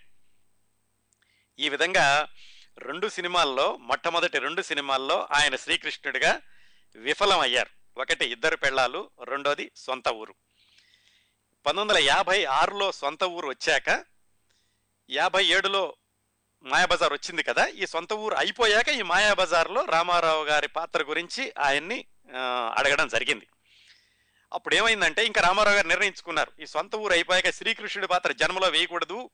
జనాలందరూ నన్ను చూసి నవ్వుతున్నారు. నేను శ్రీకృష్ణుడి పాత్రకు పనికిరాను అని ఆయన పూర్తిగా రూఢిగా దృఢంగా నిశ్చయించుకున్నారు. తర్వాత యాభై ఆరు ప్రాంతాల్లోని సొంత ఊరు విడుదల అయ్యాకే మాయాబజారు చిత్రం యొక్క చర్చలు మొదలైనవి మొదలైనప్పుడు ఆ మాయాబజార్ చిత్రం ఒక్క సినిమా గురించి మనం మూడు గంటలు మాట్లాడుకోవచ్చండి. నేను వేరే ఛానల్లో కూడా చేశాను మూడు గంటల సేపు ఒక్క మాయాబజార్ గురించే కార్యక్రమాన్ని. దానికంటే కూడా మనం ఎన్టీ రామారావు గారు శ్రీకృష్ణుడిగా చూస్తున్నాం కాబట్టి ఆ అంశాన్ని చూద్దాం. మాయాబజార్ సినిమా తారాగణం అనుకున్నప్పుడు ముందుగా శ్రీకృష్ణుడిగా ఈలపాటి రఘురామయ్య గారిని అనుకున్నారు వాళ్ళు కూడా. ఎన్టీ రామారావు గారిని అభిమన్యుడిగా అనుకున్నారు. అయితే ఏమైందంటే ఆ ఈలపాటి రఘురామయ్య గారి డేట్లు దొరకలేదు. అందుకని కేవి రెడ్డి గారు దర్శకుడు కేవి రెడ్డి గారు శ్రీకృష్ణుడు ఎవరైతే బాగుంటారు అని మళ్ళీ ఆలోచించినప్పుడు ఆయనకి ఎన్టీ రామారావు గారు స్ఫురణకి వచ్చారు. ఎన్టీ రామారావు గారితోటి ఆయన అప్పటికే Pathala Bhairavi super success cinema తీశారు. పైగా ఎన్టీ రామారావు గారి విగ్రహం ఎన్టీ రామారావు గారి నడక ఆయన సంభాషణలో ఉన్నటువంటి గాంభీర్యం ఇవన్నీ ఆయనకి ఎట్టి పరిస్థితుల్లోనూ ఈయన శ్రీకృష్ణుడిగా సరిపోతాడు అని కేవి రెడ్డి గారికి అయితే ఆలోచన ఉంది. ఆలోచన చెప్పినప్పుడు మిగతా యూనిట్లో ఎవరూ ఒప్పుకోలేదు. ఎన్టీ రామారావు ఏమిటి? ఆయన చాలా మొండిగా కనపడతాడు ఆయన చాలా మొరటుగా ఉంటాడు ఆయన శ్రీకృష్ణుడిగా ఎందుకు పనికొస్తాడు ఆయన పనికిరాడు అని యూనిట్లో వాళ్ళందరూ కేవీ రెడ్డి గారిని సమర్థించలేదు. కేవీ రెడ్డి గారు ఏమైనా సరే ఎన్టీ రామారావు తోటే శ్రీకృష్ణుడి పాత్ర వేయించాలి మాయాబజార్ సినిమా అనుకుని ఆయన్ని పిలిచారు ఒకరోజు. పిలిచి చెప్పారు అయ్యా రామారావు నేను ఒక సినిమా తీస్తున్నాను ఘటోత్కచుడు ఇందులో ప్రధాన పాత్ర ఈ సినిమాలో నువ్వు చేయాలి అన్నారు. ఘటోత్కచుడు మహాపాత్ర ప్రధాన పాత్ర అంటే మరి అందుకే పిలిపించారంటే తన్నే ఘటోత్కచుడు అనుకుంటాడు కదా. ఈయన అన్నారట ఏమండి మీకు నేను ఎంత మొరటగా కనిపించినా కానీ నాతోటి రాక్షసుడి పాత్ర వేయించారా? నేను ఘటోత్కచుడు ఏంటండి నాకంత బాగుండదేమో అన్నారు ఆయన. అప్పటి వరకు ఆయన రాక్షస పాత్రల గురించి ఆలోచించలేదు. ఎందుకంటే భూ కైలాస్ తర్వాత సంవత్సరం వచ్చింది. అంటే కేవీ రెడ్డి గారు చెప్పారట అదేంటయ్యా రామారావు నిన్ను ఘటోత్కచుడిగా ఎందుకు అనుకుంటాను? అందుకని పిలవలేదు నిన్ను. నిన్ను ఇందులో శ్రీకృష్ణుడి పాత్ర వేయిద్దామని ఉంది అని అడిగారు.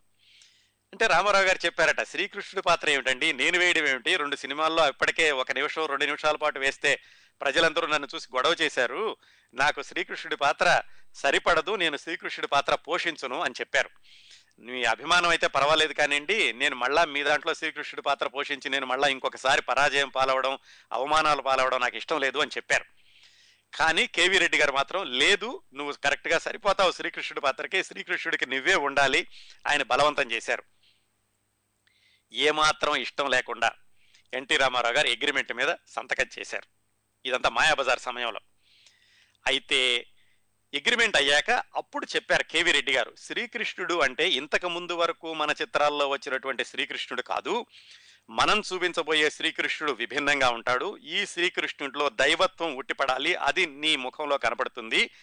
అలాగే ఈ శ్రీకృష్ణుడి యొక్క నడక కానీ హావభావాలు కానీ శరీర శరీర ఆహార్యం కానీ ఆ పెట్టే కిరీటం కానీ ఇవన్నీ కూడా మనం ప్రత్యేకంగా తయారు చేయిద్దాం అని రామారావు గారితో కూర్చుని రామారావు గారికి చెప్పి ఏ ఏ పుస్తకాలు చదివితే శ్రీకృష్ణుడి యొక్క వ్యక్తిత్వం అర్థమవుతుంది ఆయన ఏ మాట ఎందుకు మాట్లాడతాడు ఎలా మాట్లాడతాడు ఎలా నడుస్తాడు చేతులు ఎలా కదుపుతాడు ఇలాంటివన్నీ కూడా ఆ పుస్తకాల్లో చదివితే తెలుస్తుంది. ఆయన వ్యక్తిత్వాన్ని నువ్వు ఒక్కసారి ఆవహించుకుంటే నీకు అవకాశం వస్తుంది అని ఎన్టీ రామారావు గారికి చెప్పడంతో ఆయన సంతకం పెట్టిన దగ్గర నుంచి కూడా ఆయన పురాణాలన్నింటినీ చదివి శ్రీకృష్ణుడి యొక్క వ్యక్తిత్వాన్ని ఆకళింపు చేసుకోవడం మొదలుపెట్టారు. ఇది ఒకవైపు జరుగుతుంటే కేవీ రెడ్డి గారు ఎన్టీఆర్ గారు ఇద్దరూ కూడా కూర్చుని కళాదర్శకుడిని పిలిచి ఆయనతో ఆయనతో డిజైన్ వేయించారు. కిరీటం ఎలా ఉండాలి అనేది. మొట్టమొదటిసారిగా శ్రీకృష్ణుడికి పూర్తి కిరీటాన్ని అంటే ఫుల్ క్రౌన్ అన్నమాట. అది కూడా మెటల్తో చేయించి పెట్టింది ఈ మాయాబజార్ సినిమా నుంచే మొదలైంది. మీరు ఒకసారి చారిత్రక ప్రాధాన్యత దృష్ట్యా పాత సినిమాలు మాయాబజారు చూస్తే ఇంకేదైనా పౌరాణికం మాయాబజార్కి ముందు వచ్చినటువంటి పౌరాణికాన్ని మాయాబజారాన్ని పోల్చి చూస్తే మీకు ఈ కిరీటాల విషయంలో తేడా చాలా స్పష్టంగా తెలుస్తూ ఉంటుంది. ఆ కళాదర్శకుడు ముందు కిరీటానికి ఒక డిజైన్ వేసి దాని ప్రకారం కిరీటాన్ని తయారు చేసి అలాగే వస్త్రాలను కూడా పట్టు వస్త్రాలను కట్టి అంతకు ముందంతా కూడా మామూలుగా రంగుల వస్త్రాలు ఏవో ఖద్దరు వస్త్రాలు నూలు వస్త్రాలు ఉండేవట. దీంట్లో నుంచి పట్టు పంచలు తీసుకొచ్చి అలాంటి ఆహార్యానంతటిని తయారు చేసి కృష్ణుడికి అలంకరించి చూశారు. కేవీ రెడ్డి గారికి సంతృప్తికరంగా ఉంది. కానీ ఇప్పటికే నాగిరెడ్డి గారు చక్రపాణి గారు మాత్రం ఎందుకు వాళ్ళకి అనుమానంగానే ఉంది? ఈయనేమిటి రామారావుతో కృష్ణుడు వేయిస్తున్నాడు అని. మొత్తానికి ఎలాగైతే షూటింగ్ రోజు వచ్చింది. షూటింగ్ రోజు వచ్చింది. అందరూ వెయిట్ చేస్తున్నారు. శ్రీకృష్ణుడు రావాలి. మేకప్ రూమ్లో నుంచి ఎలా ఉంటాడు ఎలా ఉంటాడని అందరూ వేచి చూస్తున్నారు. నాగిరెడ్డి గారు చక్రపాణి గారు అందరూ కూడా కూర్చున్నారట. ఆ ముహూర్త సమయం అయ్యింది. సరిగ్గా ఆ పెద్ద ముళ్ళు పన్నెండు గంటల మీదకి వచ్చింది. తొమ్మిది గంటల ఎంతో అయింది ఉదయం. శ్రీకృష్ణుని వేషంలో ఉన్నటువంటి ఎన్టీ రామారావు నడుచుకుని రావడం మొదలు పెడుతుంటే ఆ సెట్లో ఉన్న వాళ్ళందరూ అవాక్కయ్యారటండి. ఎవ్వరికి కూడా నోట మాట రాలేదు. చక్రపాణి గారు లేచి ఒకసారి కేవీ రెడ్డి గారిని కౌగిలించుకుని నిజానికి చక్రపాణి గారికి కేవీ రెడ్డి గారికి టర్మ్స్ సరిగ్గా ఉండవు. ఒకసారి కేవీ రెడ్డి గారిని కౌగిలించుకుని నిజమైన కృష్ణుడిని చూపించావయ్యా. నీ మాటే నెగ్గింది నీ మాట నిజమవుతుంది. శ్రీకృష్ణుడిగా ఎన్టీ రామారావు దశాబ్దాల పాటు చలనచిత్ర సీమలోనే కాదు తెలుగు ప్రేక్షకుల హృదయాల్లో కూడా నిలబడిపోతాడు అని ఇవే సంభాషణలు అయ్యకుండా పోవచ్చు కానీ ఈ అర్థం వచ్చేలాగా మాటలు చక్రపాణి గారు కేవీ రెడ్డి గారికి చెప్పి ఆయన కౌగలించుకున్నారట సెట్లో ఉన్న వాళ్ళందరూ కూడా అప్రయత్నంగా ఆయనకి చేతులు జోడించి నమస్కారం చేశారట. నిజంగా శ్రీకృష్ణుడు అంటే ఇలా ఉంటాడు శ్రీకృష్ణుడే నడిచి వస్తున్నాడా అని. ఆ విధంగా మొట్టమొదటిసారిగా మాయాబజార్ చిత్రంలో ఈ సరికొత్త వేషధారణతోటి సరికొత్త ఆహార్యంతో శ్రీకృష్ణుడిగా ఎన్టీఆర్ తెలుగు ప్రజలకి పరిచయం అయ్యాడు. ఆ మాయాబజార్ సినిమా అయిపోయాకండి. శ్రీకృష్ణుడు ఎన్టీఆర్గా ఉన్నటువంటి క్యాలెండర్లు ఆ రోజుల్లోనే ఐదు లక్షలు ప్రింట్ చేశారటండి. కేవీ రెడ్డి నాగిరెడ్డి గారికి ప్రెస్ ఉండేది. నాగిరెడ్డి గారు చాలా చాలా సార్లు ఆయన దాన్ని పదే పదే చెప్పారు. ఏమిటంటే ఆ రోజుల్లోనే ఐదు లక్షల క్యాలెండర్లు అమ్ముడుపోయినాయి ఎన్టీ రామారావు గారు శ్రీకృష్ణుడిగా ఉన్నటువంటి క్యాలెండర్లు అని. అదండి ఎన్టీ రామారావు గారు వద్దు వద్దు అనుకుని ఆయన మొట్టమొదటిసారిగా శ్రీకృష్ణుడి పాత్ర ధరించినటువంటి చిత్రం మాయాబజార్ అందులో కేవీ రెడ్డి గారు చెప్పారట శ్రీకృష్ణుడు అంటే నువ్వు దృఢంగా దృఢకాయుడిలాగా ఇలా భుజాలు పైకెత్తుకుని ఉండకూడదు. భుజాలు కొంచెం కిందకు ఉండాలి. నడిచేటప్పుడు కూడా కొంచెం మగవాళ్ళకు కూడా అనురాగం కలిగించేటటువంటి నడక ఉండాలి. ఎందుకంటే శ్రీకృష్ణుడు శృంగార పురుషుడు ఆ నడకలోను భుజాల్లోనూ అలాగే కళ్ళు చేతులు కదల్చడంలో ఎలా ఉండాలి ఇవన్నీ కూడా ప్రత్యేకంగా శిక్షణ ఇచ్చి ఆహార్యంతో ఆయన నటనతోటి ఆ శ్రీకృష్ణుడి పాత్రకి ఒక ప్రత్యేకత తీసుకొచ్చారు మాయాబజార్ సినిమాలో.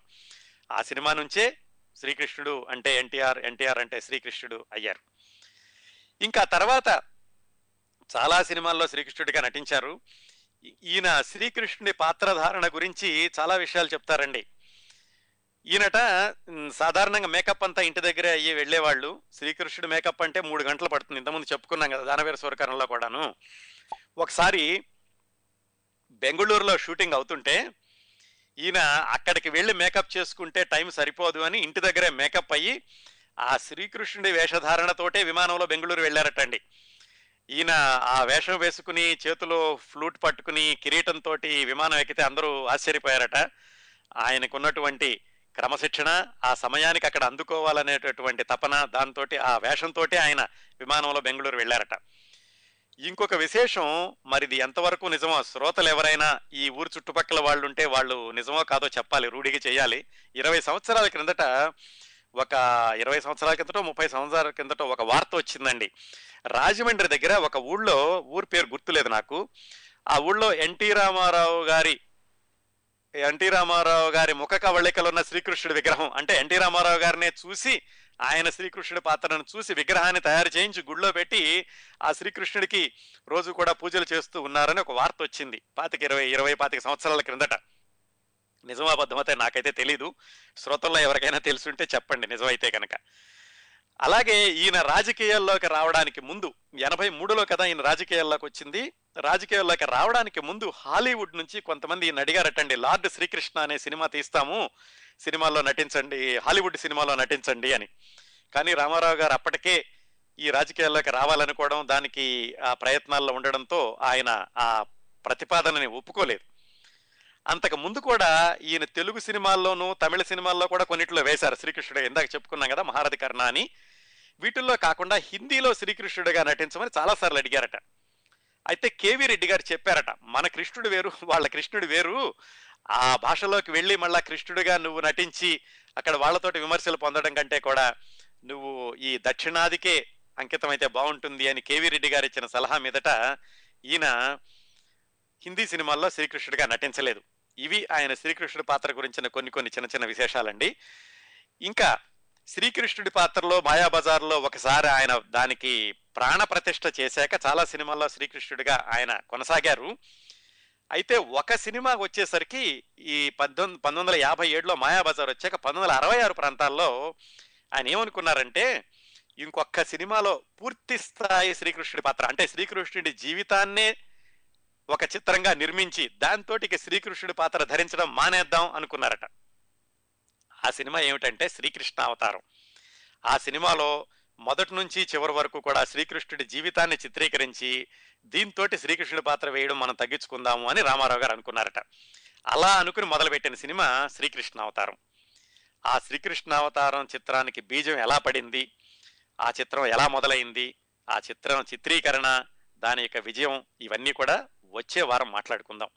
నిజానికి నేను ఈ వారం శ్రీకృష్ణ అవతారం సినిమా గురించి అలాగే ఎన్టీ రామారావు గారు రెండు సినిమాల్లో పూర్తి స్థాయి వృద్ధ పాత్రలు ధరించారు. ఏ హీరో నటించలేదండి అలాగా. మొదటి నుంచి చివరి వరకు కూడా వృద్ధ వృద్ధ పాత్రల్ని. అది కూడా ఎన్టీ రామారావు గారికే సాధ్యపడింది. ఏది? ఆయన చాలా నటుడిగా అత్యున్నతమైనటువంటి స్థానాల్లో ఉన్న రోజుల్లోనే ఆయన వృద్ధ పాత్రలు ధరించడానికి ఏమాత్రం వెనకాడలేదు. ఆ విశేషాలు కూడా ఈరోజు చెబుదాం అనుకున్నాను. కానీ ఇప్పటికే కాలాతీతమైంది కాబట్టి వచ్చే వారం మనం ఈ శ్రీకృష్ణ అవతార విశేషాలని ఆయన వృద్ధ పాత్రల విశేషాలని కొనసాగిద్దాం.